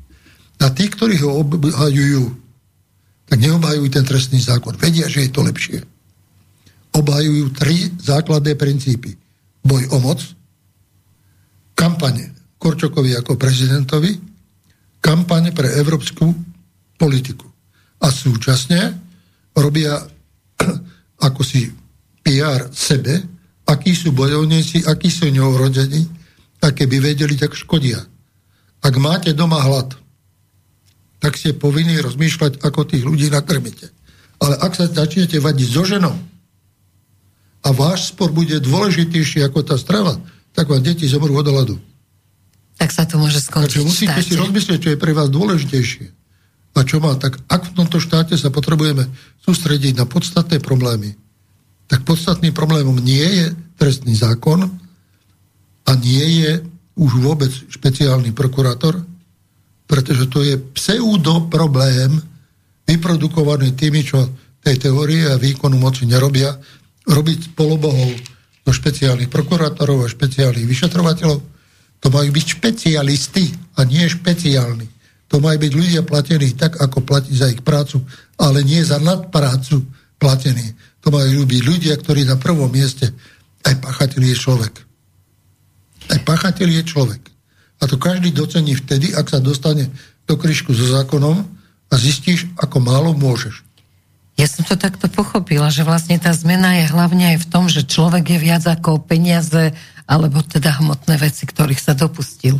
Musí teda, to, akoby tie sadzby musia byť upravené tak, aby pôsobili preventívne a preventívne to znamená aj vtedy, keď povedzme si právnik alebo doktor a budeš zametať ulice, tie tvoji kolegovia ťa vidia. Tiež je to Čo je to trest. viacej, sedieť mesiac v anonimite alebo mesiac metlou chodiť po uliciach? Čo je väčší trest? No, No povedzte mi. no bolo by to jasné. Tá verejná hamba je väčší trest ako ten mesiac vo vezení. Ale ten mesiac vo vezení si na štátne trovy. A na tej ulici si musíš na seba zarobiť. Platiť nejde. Ja si pôjdem nafotiť Sulíka. Takže to je otázka toho, že ako primerané opatrenia. Máš domáce väzenie, ale máš krúžok na nohách a nesmieš domu ísť. Tak čo je to zase, kde si na tom, čo si získal? A určite nie je až taký strašný problém nájsť tých pracovníkov, čo opozícia hovorí, že nemá to kto strážiť, kontrolovať, nemá sa kto Oni to vidia zaoberať. ten vývoj ako momentálny bod, nie ten bod vo vývoji. Tak. To znamená, že ak sa budú takéto tresty ukladať, musí sa ukladať aj materiálne zabezpečenie na ich vykonanie. A to bude vykonané, to každý štát musí zabezpečiť, inak sa ten štát začne rozsýpať. Keď ide o to, že takáto amnestia, aké je to pohoršenie, choďte do keľu. Tú amnestiu urobil Václav Havel, keď prepustil všetkých trestancov, ešte aj vrahov. Áno, Všetkým dal slobodu. To bola amnestia. to si už pod, na tých pódiach ani Toto pod teraz nie je pódiami amnestia, toto nie je. Ani to, čo je také spoločensky závažné.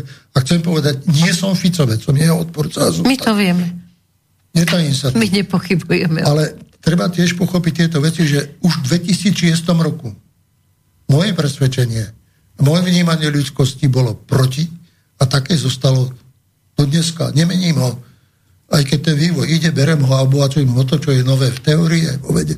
V kriminológii, čo je nové, prečo človek pácha trestné činnosti.